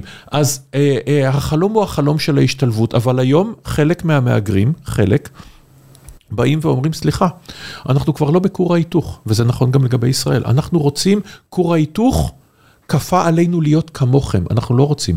אנחנו רוצים לשמר את המסורת. אתם יודעים מה? המסורת שלנו עדיפה על שלכם. היא טובה משלכם, המסורת הקונפוציאנית, המסורת המוסלמית, המסורת ההינדואיסטית, אנחנו ננצח אתכם במשחק שלכם. אתם המערב, באתם לכל העולם ואמרתם לנו, הערכים המערביים הם ערכים אוניברסליים.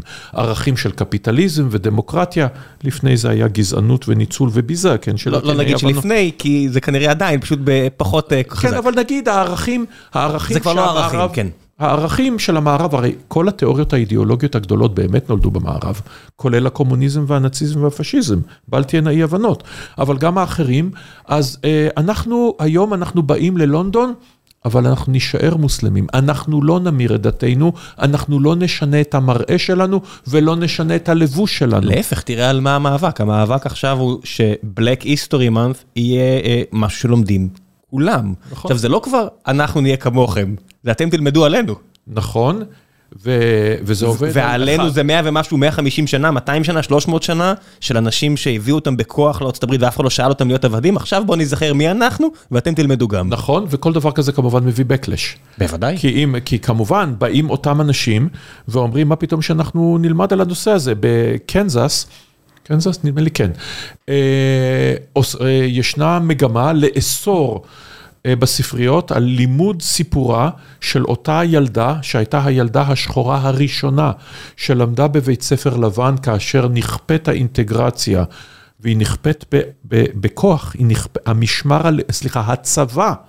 לא סומכים על המשמר הלאומי. מהתמונות... הצבא כן. מלווה אותה לבית הספר כדי שלא יעשו לינץ'. מהתמונות הגדולות של המאה ה-20. נכון מאוד, אבל אומרים אסור ללמוד עליה, כי זה ילמד את הילדים שלנו שלבנים הם אנשים רעים. אותם לבנים היו אנשים רעים, וגזענים והכול. כן. אבל אסור ללמוד על זה, כי אז שוב, ישנו backlash, אבל נכון, ישנם גם רגשי אשמה. בלונדון בוודאי, אנחנו, הבוקר אני קראתי שהברית... אה, שיחזירו לניגריה עוד כמאה ומשהו חפצי אומנות שנבזזו ממנה. חס ושלום, שיחזירו להם את שלהם, אתה יודע. וזה, ש... וזה שוב שאלה. מה זה שלהם? או, אתה גדול.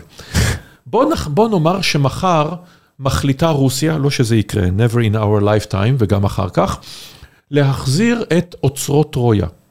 אוצרות טרויה, שלימן חופר, זה לא אוצרות טרויה אמיתית, כן, זאת של הקטור ופריאם. כי זה אגדה. לא, גם אם זה היה, הוא חפר שכבה אחרת, אבל הוא מצא אוצרות זהב. למי הם מחזירים את זה בדיוק? כי ה-ownership האחרון היה בברלין, כי שלימן קיבל אישור מהסולטן הטורקי לחפור שם. אז אולי לא ברלין, כי בכל זאת, מה לברלין ולטרויה? סליחה, אם זה יוחזר לטורקיה, כי זה נחפר בשטח שהוא היום טורקיה, אבל רגע, זה בעצם תרבות יוון. האם אתה מחזיר את זה ליוון, ואולי למקדוניה, זה חלק מאותה תרבות. לאיזה מקום בדיוק אתה מחזיר את זה? האם אתה מחזיר את זה למקום שהוא היום האזור? אתה מחזיר את זה לתרבות המקורית, מי היורש של התרבות המקורית? תבין, התרבות המקורית זה לפי מה... מי היורש שלה? אם אנחנו מדברים על לפי איפה שהאדם נולד, אז הרבה אנשים שבחרו לא להתלהב מכך שאחד האנשים הכי מהירים בעולם לגילו אה, נולד בישראל, הם אומרים, הוא לא ישראלי, אני אומר, אבל הוא נולד כאן. אם נראה הרבה אנשים שייצגו את ישראל בשנות ה-60 וה-70 באולימפיאדה, הם לא נולדו כאן. כן, אבל עזוב נולדו, זה לא העניין. הוא אזרח של המדינה, בזאת זה מתחיל ובזאת אבל, זה נגמר. אבל זה לא בזה זה מתחיל וזה נגמר, כי אתה יכול להגיד, הנה, טל ברודי. לשיטתי. לא, אבל אני אומר, זה מעבר. אתה צודק. יש, הוא, הוא גדל באגודת ספורט ישראלית, מכבי תל אביב. הוא, גד, הוא נולד בישראל, הוא חי פה את כל השנים. אתה יודע, יש כל מיני אנשים שקיבלו אה, אזרחות בריטית והם בעצם גדלו בקניה. אז אתה יכול להגיד, כל התרבות ספורט שהם ינקו, זה תרבות ספורט קנייתית, או צרפתים או כאלה. זה בן אדם שכל מה שתגיד רע על התרבות ספורט הישראלית, אתה צריך להשליך עליו, כי הוא גדל עם מאמנים ישראלים. הוא גדל עם תזונה ישראלית. אתה יודע שמספרים סיפורים על כך שקנייתים רצים עשרה קילומטר, או אתיופים רצים עשרה קילומטר. לבית הספר. לא, לא, לא, הוא כנראה לא רץ באבן גבירול, בסדר? הוא כנראה רץ בהדר יוסף, איפה שיש את אגודת ספורט בגב בתל אביב. אתה יודע מה, ישאל כל אחד מהמאזינים שלנו, ישאל את עצמו. באולימפיאדה האחרונה, אם אינני טועה, היו לישראל שתי מדליות זהב. לינוי אשרם וארטיום דולגופיאט, נכון? אני, כן, אני לא זוכר עוד. יפה. זה לא שיש כל כך הרבה שאפשר לתלות. כמה, אני מניח שהרבה יותר יזכרו את לינוי אשרם, ופחות את ארטיום דולגופיאטי. עכשיו חלק יגידו, כי השם שלו מסובך, כמה מסעות פרסום, אתה יודע, כמה קאש אין עשתה לינוי, וכמה ארטיום. עיני לא צרה בה, שלא תהיינה אי הבנות. אני, היא, היא זכאית להכל ולעוד הרבה יותר, וגם הוא, הנקודה היא עם מי מזדהים. וה, והגזענות, אני אשתמש בביטוי קשה, הגזענות גם כלפי אנשים מאותה מדינה, אותה אזרחות, אותו דבר, שעמדו על הפודיום ועיניהם זלגו דמעה כשניגנו את התקווה. אז אתה יודע, התחושה הזאת של, אני עושה את הגרשיים האלה באוויר, מי משלנו ומי לא, זה קיים בצרפת, וקיים בישראל. אבל תראה איזה יופי מה שאמרת, לינוי אשרם. אה, רק לפני, מה, 100 שנה, ארתור רופין מספר תיאוריות על אה, יהודים תימנים, ועושה השוואות והכל, ועכשיו תראה, אתה, מה שאתה אומר, תראה איזה היפוך. אנחנו צודק. בוחרים אה, להעצים את הצאצאית של התרבות שרק לפני לא המון שנים זלזלו בה, ולא רוצים להאדיר את האדם שהגיע, שהגנטיקה שלו היא אירופאית. כן. ותסתכל איזה, איזה סיבוב מעניין יש פה, שבמאה שנה... זה, זה כמו סאלח שבתי, כל מי שמגיע צוחק על ה... או יורד על הבן אדם ש... כן, כן, לול, סליחה, לא אבל כן. אתה צודק. אה, למרות ששוב, בעניין של ספורט, אז אולי ארתור רופין היה בא ואומר, או יבוא אחרים, טוב, נו, זה כמו שאומרים על השחורים בארצות הברית. כן, אנחנו, אה, הם, אה, אוקיי, בספורט זה אפס, אתה יודע, עוד קצת חייתי כזה, עוד קצת הג'ונגל. ביום שבו יש, ויש, את ההצטיינות בתחומים אחרים, זו המכה לגזענות. הייתי רוצה לקוות ככה, אבל בפועל זה לא יקרה. הגזענות כנראה תישאר תמיד. אה, כן, אבל היא תעשה סיבובים, אתה יודע, על כל אה, ג'וני סרוג'י שהוא מספר 2 באפל ונולד בנצרת למשפחה ערבית. אתה צודק לחלוטין. ברגע שיהיה מספיק כאלה, אתה אומר, נכון מאוד. ויקרה, וזה יהיה, כי, כי כורח המציאות, כמו שיהודים התחילו עבריינים ועשו שינוי, מה לעשות? כאילו בארצות הברית התחילו עבריינים, כי זה מה שהיה הרבה. דברים קורים, uh, אתה לא יכול, אתה יודע, כמה אנשים, אם היית עכשיו תוציא מהקבר אנשים לפני 70 שנה, תשאל אותם על קוריאנים ויפנים, נכון. טיוואנים, נכון. זה שלוש מדינות מחרחרות ריב, uh, עלובות עניות, קוריאה מהמדינות עניות בעולם, וזה שלושת המדינות שאחראיות לרוב ייצור הצ'יפים היום, טיוואן, נכון. קוריאה ויפן. נו, מה, מה תגידו? אתה צודק, והמהפכים, ומצד שני, אתה מסתכל על מדינות אפריקה שב-1960, גאנה, ההכנסה לנפש יותר גבוהה משל יפן, כן. ומקומות אחרים, ותראה כן. את, את, את, את, את מצבה של אפריקה, את ההידרדרות בה, והיו תקוות. הענק המתעורר וכולי וכולי, אה, זה נושא ל... שם זה גם, זה גם מסובך אתנית וגם אקלימית, הם אה, נידונים... אתה צודק אה, לחלוטין, כן. גם מדינות שאין להן מוצא לים, גם הנושא של האזור הטרופי, המחלות הטרופיות, המורשת הקולוניאלית הנוראה, הביזה, העבדות, לקחו 30 מיליון איש. the best of the best, היפים ביותר, האינטליגנטים ביותר, החזקים ביותר פיזית, חצי מהם מתו עד שהגיעו למחוז חפצם, ושאר אה, הפכו לעבדים, שזה לא רק פשע נורא, אלא באמת זה, זה רוקן את אפריקה מ, מ, מחלק גדול מהאנשים הטובים ביותר שלה. צריך לזכור שעשו את זה סוחרי עבדים לבנים נוצרים יראי שם, סוחרי עבדים מוסלמים ערבים. וגם מקומיים? חלק מאחיהם, מקומיים. רוב האנשים שנשבו היו כאלה שהפסידו בקרבות. זאת אומרת, היה שם קרבות בין שבטים שאנחנו אפילו לא מכירים אותם. זאת אומרת, אני לא, ההיסטוריה לא כזו מפורסמת, והצד המפסיד היה הרבה פעמים זה שנשבע. אנשים מדמיינים שכולם חיו בשלום ובאו הלבנים ולקחו אותם בסירות אה, והוציאו אותם ליבשת ה... בצד השני של האוקיינוס, אבל זה לא נכון. נכון. הם לא הפסיקו להילחם אחד בשני. זה לא, אתה יודע, יש איזשהו, פנ... הרי תמיד יש פנטזיה על זה שרק האדם הלבן הורס את האקלים ומקרין, אני אומר, כל נכון. היונקים מעל גודל קנגרו לא חיים יותר באוסטרליה, כי האבוריג'ינים הרגו אותם. אותו דבר לגבי הממוטות והרבים אחרים. הילידים כן. הרגו הרבה, הילידים, מי שמכונים הילידים, אה, או האדם הקדמון, אני חיפאי, אז אתה יודע, מערות האדם הקדמון זה עדיין כן. הביטוי הזה, למרות שהוא לא הביטוי הנכון אה, אה, מדעית, הרגו את בעלי החיים הגדולים. צעדו אותם עוד לפני שהגיע האדם הלבן הראשון. נכון שהיום התיעוש אוניות הדייג העצומות האלה, שפורסות רשתות, כן. שכל אחת מהן יכולה להכיל ארבעה מטוסי ג'מבו, שאנחנו עושים היום. השמדת בעלי חיים מזעזעת, אבל זה, זה סיפור טוב, בוא, לפני, לפני שנגיע אה, לסוף הפרק, בואו בכל זאת נתייחס, נראה קצת נושאים שהיו, יש לנו עוד 20 דקות. אייזיק ניוטון, בטוויטר זה רק כינויים, שואל על מותה המוזר של אירופה. אה, אני מניח שהוא מתייחס לספר של דאגלס מרי. כן. אה, יצא לך לקרוא את הספר הזה? אה, כן, אני קראתי אותו.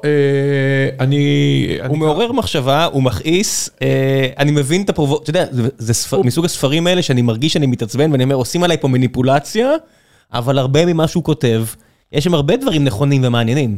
כן, עכשיו ככה.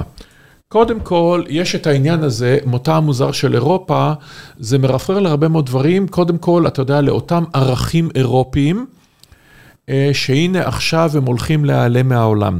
עכשיו, בוא נזכור שהערכים האירופיים הם גם, הם גם סקרנות מדעית ופילוסופית, אבל הם גם, אה, הם גם אה, רציחות על רקע דתי. כיבוש, גזענות. כיבוש, כן. גזענות, קולוניאליזם, אימפריאליזם, כל הדברים האלה הם גם באו מאירופה. עכשיו הטענה היא שהיום המהגרים הם אלה, זה בעצם התיאוריה של ההחלפה הגדולה. אני רק רוצה להגיד שהספר שאני התייחסתי אליו זה לא המותה המוזר של אירופה שפחות אהבתי כי הוא היה מאוד דמגוגי, אלא ספר שהוא גם של דאגלס מרי שיצא עכשיו, The War on the West, אה, שכמו שאתם יכולים להבין הוא גם דמגוגי אבל בעיניי הרבה יותר מעניין. אה, אותו לא קראתי, אז אני לא ממש. עכשיו, אוקיי. לפני מספר חודשים, אז עליו אני ממליץ, את המותה המוזר של אירופה פחות אהבתי, אז אני לא אוקיי. רוצה להמליץ עליו סתם. אוקיי, אז עכשיו ככה, לגבי, ישנה התיאוריה הנקראת ההחלפה הגדולה. מה אומרת התיאוריה הזאת? התיאוריה הזאת אומרת, הגזע הלבן, לפני 80 שנה אמרו הגזע הארי, אבל אתה יודע, זה כבר לא נעים. יצא- יצא מהאופנה כמו יצא ספמים, מהאופנה. כמו ספמים קטנים. אז על כן, הגזע הלבן, אה, שכמובן אין דבר כזה בביולוגיה הגזע הלבן, כי ההגדרה ביולוגית של גזע זה כאלה שיכולים לייצר צאצאים פוריים. כלומר, וכל בני האדם יכולים לעשות סקס ולעשות ילדים עם כל צבע שהוא, לבן, שחור, אדום, צהוב. ירוק, ורוד, whatever. נחזור לענייננו. הגזע הלבן הוא הגזע העליון, הוא מוביל בהכל, בתרבות, במוסר, בפילוסופיה, במדע, טכנולוגיה, רק עניין אחד קטן, לא מתרבים מספיק. ועל כן היהודים מנצלים את זה ברוב נוכלותם, אה, כמו שהם עשו תמיד, הפרוטוקולים של זקני ציון, להחליף את הגזע הלבן בגזעים הנחותים. במוסלמים, בערבים, בהיספנים, באסיינים, להביא אותם אל התרבות המערבית, אל אירופה, אל ארה"ב ולהחליף אותם. חלק גדול מאוד ממבצעי הרציחות, הטרוריסטים המקומיים, אלה שעשו את הפיגוע, את הרצח בבית כנסת עץ חיים בפיטסבורג, במסגדים בניו זילנד, בקרייסט צ'רץ', בהאלה ומקומות גם אחרים. באוקלאומה, אני חושב שהיה לו את הספר... אה, יומני טרנר. כן, יומני טרנר. היה ב... היה, זה חלק מאותה החלפה גדולה. כן, זה טרום החלפה גדולה. איך קראו לו? משהו כזה? אה, מק- אה, מקווי, טימותי מקווי. אה, אבל גם, אתה יודע, עכשיו בבפלו, לא מזמן, כן, ב- הם אנשים שתומכים בתיאוריית ההחלפה הגדולה, הם אומרים, אני בעצם בא לרצוח יהודים או שחורים, כי הם, הם מאיימים עליי, על המשפחה שלי, על הגזע שלי. כן, אם תראו את הצעדות שלהם, זה מה שהם צועקים, you will not replace me. Jews will not replace us. כן. Jews will not replace us. אז הם מנסים להוריד את היהודים כי מצלמים אותם, אבל... אה, כן, אבל זה, זה מה שבפועל. אז עכשיו הם באים ואומרים, אותו, אותם אחרים, שהנחותים האלה, הם באים לאירופה. נכון שגם אני הייתי מעדיף, אה, ברמה העקרונית, אתה יודע מה, גם כלפי המדינה שלי. אני מבחינתי, אה, מהגרים שבאים, בישראל זה עלייה, זה מורכב, זה חוק השבות, זה מורשת השואה, אבל בוא נניח שאני צרפתי, הייתי רוצה שאנשים שיבואו יקבלו את העקרונות הצרפתיים. היום, אחרי שנים, באים ואומרים בהולנד, אתה רוצה אזרחות? זה לא שאתה בא, מביא את כל המשפחה ואתם תהיו פה בהתאם ל... בוא נקרא לזה, אתם תשליטו את ערכי המשפחה הקיצוניים שלכם, שאומרים, האבא יכפה על הילדה עם מי להתחתן, ואם היא לא תסכים לזה, ירצחו אותה. מה שנקרא רצח על כבוד המשפחה, הביטוי המזעזע הזה. לא יקרה. אתם באים לכאן, אז אתם תקבלו את הערכים שלנו, שזה אומר ליברליזם, יהיו שיגידו מופרז, אה, אתם תקבלו את זה שיהיו מצעדי גאווה, אתם תקבלו שוויון זכויות, אתם תקבלו שוויון זכויות לקהילה הלהטב"קית, אתם תקבלו את כל הדברים האלה. לא, אוקיי, לא חייבים לבוא הנה, אבל זה מה שיהיה. אז ברמה העקרונית, עכשיו זה מעלה שאלות גדולות. האם אנחנו רשאים לכפות ערכים על, על אנשים אחרים. יהיו שיבואו ויאמרו, אני אומר את זה, אם אדם רוצה לחיות במדינה שלי, הוא צריך לקבל עליה את המינימום הנדרש של מבחינת הערכים המשותפים. יש שאלה גדולה, מהם הערכים המשותפים היום לישראל? כן, ישראל- שהולכת ומתפרקת ישראל מערכים תגיד, משותפים. ישראל עוד תגיד, אה, זה עוד מקרה עוד יותר מסובך, כי פה זה לא שהם הגיעו, אני, אני מסתכל על האוכלוסייה הבדואית שחיה אה, לפי, הרבה מהם, לפי אמות אה, תרבותיות שהן לא מקובלות בעליל במאה ה-21 על ידי כולנו, לא רובנו, מי שיודע בזה ומי שלא. כל מעמד האישה ואמורה להגיע אה, אישה מדהימה, אה, שחיה בה, מן הסתם בדואית, שתספר על המאבק שלה לחינוך ילדות ועל כמה מקשים עליה והכל, ומדינת ישראל נותנת, ועכשיו תגיד, מה זה המדינה שלי? הם פה לפני. אז העניין הזה של המדינה שלי, אני פחות אומר שלי. אני אומר, זה החוק. זה מה ש... זה החוק של המדינה הזו. נכון, לא שלי או שלך, אלא זה החוק של המדינה נכון הזו. מה הערכים המינימליים? אני לא חושב שצריך לכפות את הערכים המקסימליים. יש מקום למשחק לכל אחד על פי אמונתו, על פי אורח חייו, אבל האם ישנם דברים שאנחנו באים ואומרים, זה המינימום שבלעדיו לא תהיה חברה, לא תהיה מדינה. אבל זה החוק, אתה מבין? כל מה שמדובר פה וגם בהולנד, זה פשוט החוק. לאכוף את החוק הכתוב של אותה מדינה. הסוגיה היא כמה אתה מוכן לאכוף. אתה צודק לגמרי, והנושא הזה הוא נושא בעייתי ואובדן המשילות וכולי. כן, אז, אז, אז ב, ב, אז זה במקרה המצער של מותה של אירופה. הסיבה שאהבתי יותר את הספר האחרון של דגלס, המלחמה על המערב, זה כי הוא מנסה לברוח מהמקומות האלה שהם באמת מאוד בעייתיים, או אני חושב, לפחות להבנתי, והוא פשוט מתאר שם כל מיני סיטואציות באמת מופרכות ומעניינות מהשנה האחרונה, זה ספר מאוד עדכני. שוב, אני מבין את המניפולציות, עדיין היה לי אה, מעניין לקרוא, אני מבין למה זה יכניס אנשים. הנושא הזה שאנחנו נמצא, אה, נמצאים היום, ואנחנו נמצאים היום באמת באיזושהי, אה, נגרע מילים גדולות, נגיד מערכה גלובלית. מערכה לא חייבת להיות רק במלחמות סחר, שלא לדבר על מלחמות של ירי, אבל מלחמה רעיונית. הנושא הזה של האם אנחנו נמצאים בתקופה של סיום תקופת הדמוקרטיה, של הדמוקרטיה הליברלית. יבוא פוטין או ארדואן או בולסונארו או מודי או אחרים ויגידו סליחה. סליחה, דמוקרטיה, מה זה בבסיס? שלטון הרוב. הרוב מצביע עבורי, המיעוט תמותו. אנחנו נכפה עליכם את הרוב. הדמוקרטיה הליברלית המערבית אומרת לא, ישנם גם זכויות מיעוט, וצריך להגן עליהם. וישנו חופש דיבור, וחופש התכנסות, וחופש הדת. גם אם הרוב מצביע נגד חופש הדיבור וחופש הדת, אה, ומצביע בעד המנהיג X, Y או Z, אותו פופוליסט, אותו דיקטטור או דיקטטור למחצה, אה, אמורים להיות מוסדות שיעמדו נגדו. אז האם אנחנו נמצאים בתקופה שבה אנחנו רואים, הגענו לשיא, בשנת 2000. בפעם הראשונה בהיסטוריה, רק ב-2000, יותר אנשים חיו בדמוקרטיות מאשר בדיקטטורות. וזה יורד מאז. רוסיה של היום זה לא רוסיה של 2000, סין של היום זה לא סין של 2000, מדינות אחרות כמו ברזיל, כמו אחרות, אנחנו רואים... רגע, איפה? סין פחות טוב או יותר טוב? סין פחות טוב. סין פחות טוב מאשר כן. בשנת 2000? כן, מכיוון ששי, אה, היה לי שיחה עם אה, מכר סיני, ואמרתי לו ששי ג'ינפינג הוא המנהיג הסיני החזק ביותר מאז, מאז מאו. הוא הסתכל עליי ואמר לי, הוא הרבה יותר חזק ממאו. אמרתי לו, למה זה? הוא אומר, כי אפילו מאו לא ידע מה כל סיני חושב.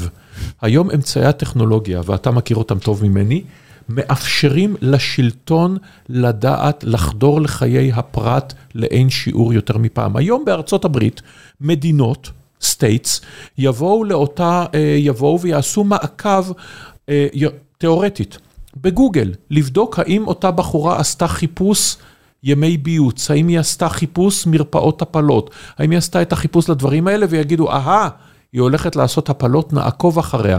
ואם, כמו בטקסס, נהג מונית ייקח אותה מעבר לגבול והיא תעשה שם הפלה, גם היא וגם הוא ייכנסו לכלא. זאת אומרת, היום אנחנו נמצאים בעולם שי ג'ינפינג הוא דיקטטור לאין שיעור יותר מדנג סיאופינג. שוב, אני משווה לאלפיים, אני לא משווה למאו, לזינוק הגדול קדימה. ודנג סיאופינג היה חבר של אבא של שי, כן? כן, כן. זה כל אותה משפוחה קטנה. זה כולם שלטון קטן. תשמע, דנג סיאופינג היה שותף לדרך. אה, של של מאו, הוא צעד איתו במצעד הארוך, היה, אה, אה, מאו היה, הוא היה שושבין שלו, הם היו יחד במערות. לעניות דעתי הוא התעלל בו גם, אתה יודע, הוא הוא, הוא זרק את הבן שלו מה, מהקומה הרביעית, או לא יודע מה. זה אחרי מות מאו, זה בתקופה, כן, כן, כן, סליחה, אתה צודק, זה במהפכת התרבות. הוא, הבן הוא, שלו הוא נזרק, הוא בכיסא גלגלים. כן, הוא זרק אותו לעשר שנים של גלות עלובה. הוא היה פועל במפעל טרקטורים, הוא היה בטוח לגמרי שהוא הולך להיות מוצא להורג, כמה פעמים. העניין הוא שסין היה שלב מסוים, שעם דנג סיאופינג היה שילוב כלכלי. עם המערב היו דברים, נכון, סין היא תמיד סין, זה נושא לפודקאסט בפני עצמו, אבל אה, היום שי ג'ינפינג, שהולך להיבחר לתקופת כהונה שלישית בעצם לכל ימי חייו. אה, כי כמה קודמים, דנג סיאופינג, חו ג'ינטאו, ג'יאנג זמין, כל אחד אחרי שתי תקופות כהונה הלך הביתה. היום לא, היום הוא הולך להישאר. וסין היום היא יותר דיקטטורית מעבר, כלומר הכבדת היד גם הכלכלית, אנחנו רואים את זה על הסקטורים, על ההייטק, על הנדל"ן, על מקומות אחרים. אז סין היה, וכמובן מה שקורה בהונג קונג אה, ומקומות אחרים, אז סין היא הרבה יותר דיקטטורית. רוסיה, כשפוטין עלה לשלטון, אה, היה חופש דיבור סביר, היום, היום אתה מדבר על מה שקורה. לא, היום, היום זה נורא ואיום. היום זה נורא ואיום, וזה שתי מדינות גדולות, זה שתי מדינות משמעותיות. בש, ו... בשטח הן מכסות אחוז כביר מהעולם, כן. נכון, ואותו דבר לגבי... אה, לגבי אפשר גם להגיד מודי. נכון. אפשר גם להגיד, אם, אם אני מוסלמי בהודו, אני כנראה בתקופה הכי חשוכה אה, מזה המון המון המון המון שנים. נכון מאוד. וזה 200 ואותו... מיליון אנשים, כן, זה לא איזה מספר קטן. נכון מאוד, ואותו דבר במקומות אחרים, אנחנו נמצאים בתקופה... אה, טוב, אם אנחנו עדיין בסין, איך אמרו הסינים, איך הקללה הכי איומה, הלוואי ותחיה בזמנים מעניינים. לך תדע, עד שהפרק הזה יצא, אתה יודע, בינתיים עושים טיסות אה, ביון מעל טיוואן, לך תדע מה יקרה עם הדבר הזה, זה באמת... אה, לא במיידי, אני אגיד לך למה. פלישה לטיוואן, הם יכולים להחריב את טיוואן, זה כן, מתקפת טילים, יכולים לעשות את זה. אבל פלישה לטיוואן זה נורמנדי בחזקת 20. אה, נורמנדי זה 10-15 קילומטר מהחוף האנגלי, טיוואן 120 קילומטר מסין. כלומר, כדי לפלוש, אתה צריך להביא עשרות אלפי חיילים ביום הראשון ומאות טנקים. ולטיוואן יש צבא רציני, כן? כן? אתה צריך ארמדה, אתה צריך לצייד אותה, לזווד אותה, תחמושת, מנות דם, אוכל, דלק, הכל. אתה מקבל התראה, התראת ביון של חודשים, וראינו באוקראינה שצי כזה יכול להיות מאוד פגיע לטילי קרקע ים, לתקיפות מהאוויר. השאלה הגדולה, האם טיוואן... יהיה להם את רצון הלחימה של אוקראינה, זה אני לא יודע ואף אחד לא יודע. כן, פלוס, אתה יודע, צריך להגיד את האמת שטיוואן כן בברית הגנה. אה, עם ארצות הברית. כן, יש, יש, יש נשק אטומי מעורב, אז אני לא יודע, בסוף יהיה נשיא אמריקאי שיצטרך להחליט החלטה שתיזכר, אתה יודע, to be infamous, כמו שאיזה נשיא אחד אמר. אמ, האם הולכים למלחמת עולם גרעינית כדי להגן על טיוואן, או למלחמת עולם שעלולה להידרדר לגרעין? כרגע אולי כן, בגלל החשיבות הקריטית של טיוואן בייצור שבבים. כן, אבל אתה לא יכול, אין, ברגע שהתחילה המלחמה, הרי מפעל שבבים כמו של TSMC זה דבר כל כך עדין. זאת אומרת, אם אנשים אה, לא יכולים ללכת לעבוד, זה הייטק הכי היי שיש בטק.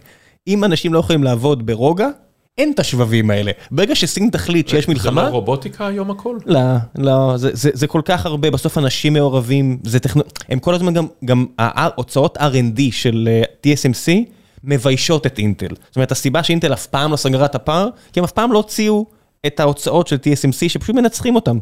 בטכנולוגיה. אבל עכשיו השתחלף מנכ"ל באינטל. לא, לא, לא. פט גלסינגר אה, אה, חשבו שהוא מה שהוא. תשמע, אולי, אתה יודע, ויש איזה פרק עם אינטל עוד חודש, אולי הם יספרו לי משהו אחר, אבל בינתיים הביקורת הקשה כלפיהם, גם אה, מצד אנליסטים פיננסיים, זה שהם לא לוחצים על ההדק.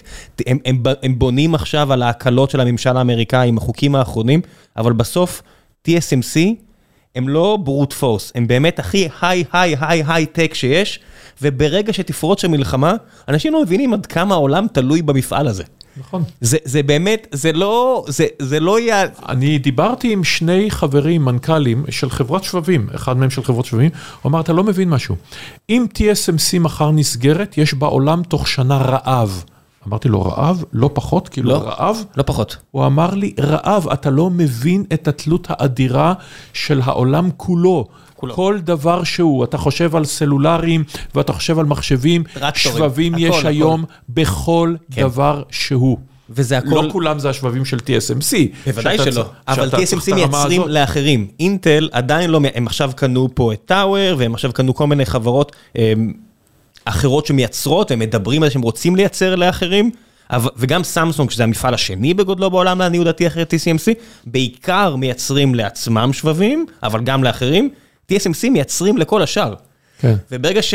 זאת אומרת, ההחלטה של סין לעשות שם משהו, אנשים מדברים על אוקראינה בגלל שזו יצואנית אה, חיטה מאוד גדולה. זאת אומרת, זה ההשפעה העולמית, אבל זה כל כך בטל בשישים לעומת ההשפעה של TSMC. על המערב בעיקר, הייצוא חיטה של אוקראינה חשוב מאוד. הוא ישפיע, אבל זה בעיה פתירה. בסופו של דבר, לגדל, אם עכשיו ארה"ב תחליט שהיא רוצה לגדל חיטה על אזורים שלמים כדי לפתור בעיות רעב, היא כנראה תוכל תוך שנתיים שנה לסגור את הפער מ-TSMC, עובדתית הם לא יכולים. הם לא יכולים בכלל? הנה, סין. זה ייקח כמה שנים. לא, הם לא, זה לא, זה לא דבר שהוא כל כך קל לעשייה, זאת אומרת, בוודאי שהמדינה שהנחיתה אדם על הירח, אם היא תחליט עשר שנים היום, סגרנו את הפער, זה יקרה, אבל אתה רואה שאפילו סין, לא ששינתה את כל לא הזה, ומכניסה עכשיו אנשים לכלא על זה שהם עושים משחקים ולא עושים את מה שהיא רוצה, זה פערים שהם נורא קשים. זאת אומרת, הטיוואנים באמת פיצחו פה משהו שהוא לא טריוויאלי עם השקעה עצומה. ודבר חשוב לזכור. ונשאר עוד דקה, אז אני רק אגיד לך מראש. רגע, דבר, דבר, דיברנו על עוד משהו. דיברנו פה על מצביעים והיסטוריה וכולי. צריך לזכור שאנשים שמשנים את חיינו, הם לא רק ראשי ממשלה, לא. נשיאים וכולי, אלה היזמים, אלה הטכנולוגים. החוקרות, הש... בוודאי. החוקרים והחוקרות. כל הדברים האלה משמעותיים לחיינו וחיי ילדינו ונכדינו לא פחות מאשר ראשי הממשלה הבאים והולכים. בטח בתקופה של משבר אקלימי שמגיע וזה רק הולך ומחריף. אני אומר, אני לא יודע מי אשם בזה, זאת אומרת, אני לא מבין גדול, ואם 99% מהמדענים אומרים שזה בני אדם, אז שיהיה בני אדם, אבל זה קורה. זה שבעיראק עכשיו 48 מעלות, זה משפיע על מה שקורה שם. וזה ישפיע על ההגירה, וזה בטח. ישפיע על מלחמות, וזה ישפיע על משאבים, וזה ישפיע על העולם כולו. דיברנו על זה, כן. שבעולם ימות מתייבשות, ערי ענק נבנו, והיום אין להם מים. אין להם מים. עכשיו, וכל, וזה אנחנו מדברים על ארה"ב, אנחנו כבר לא מדברים על אפריקה או המזרח התיכון. עולם מעניין ורב תהפוכות. עד, עד הפעם הבאה. תודה רבה רבה רבה רבה. תודה רבה לך. ביי ביי.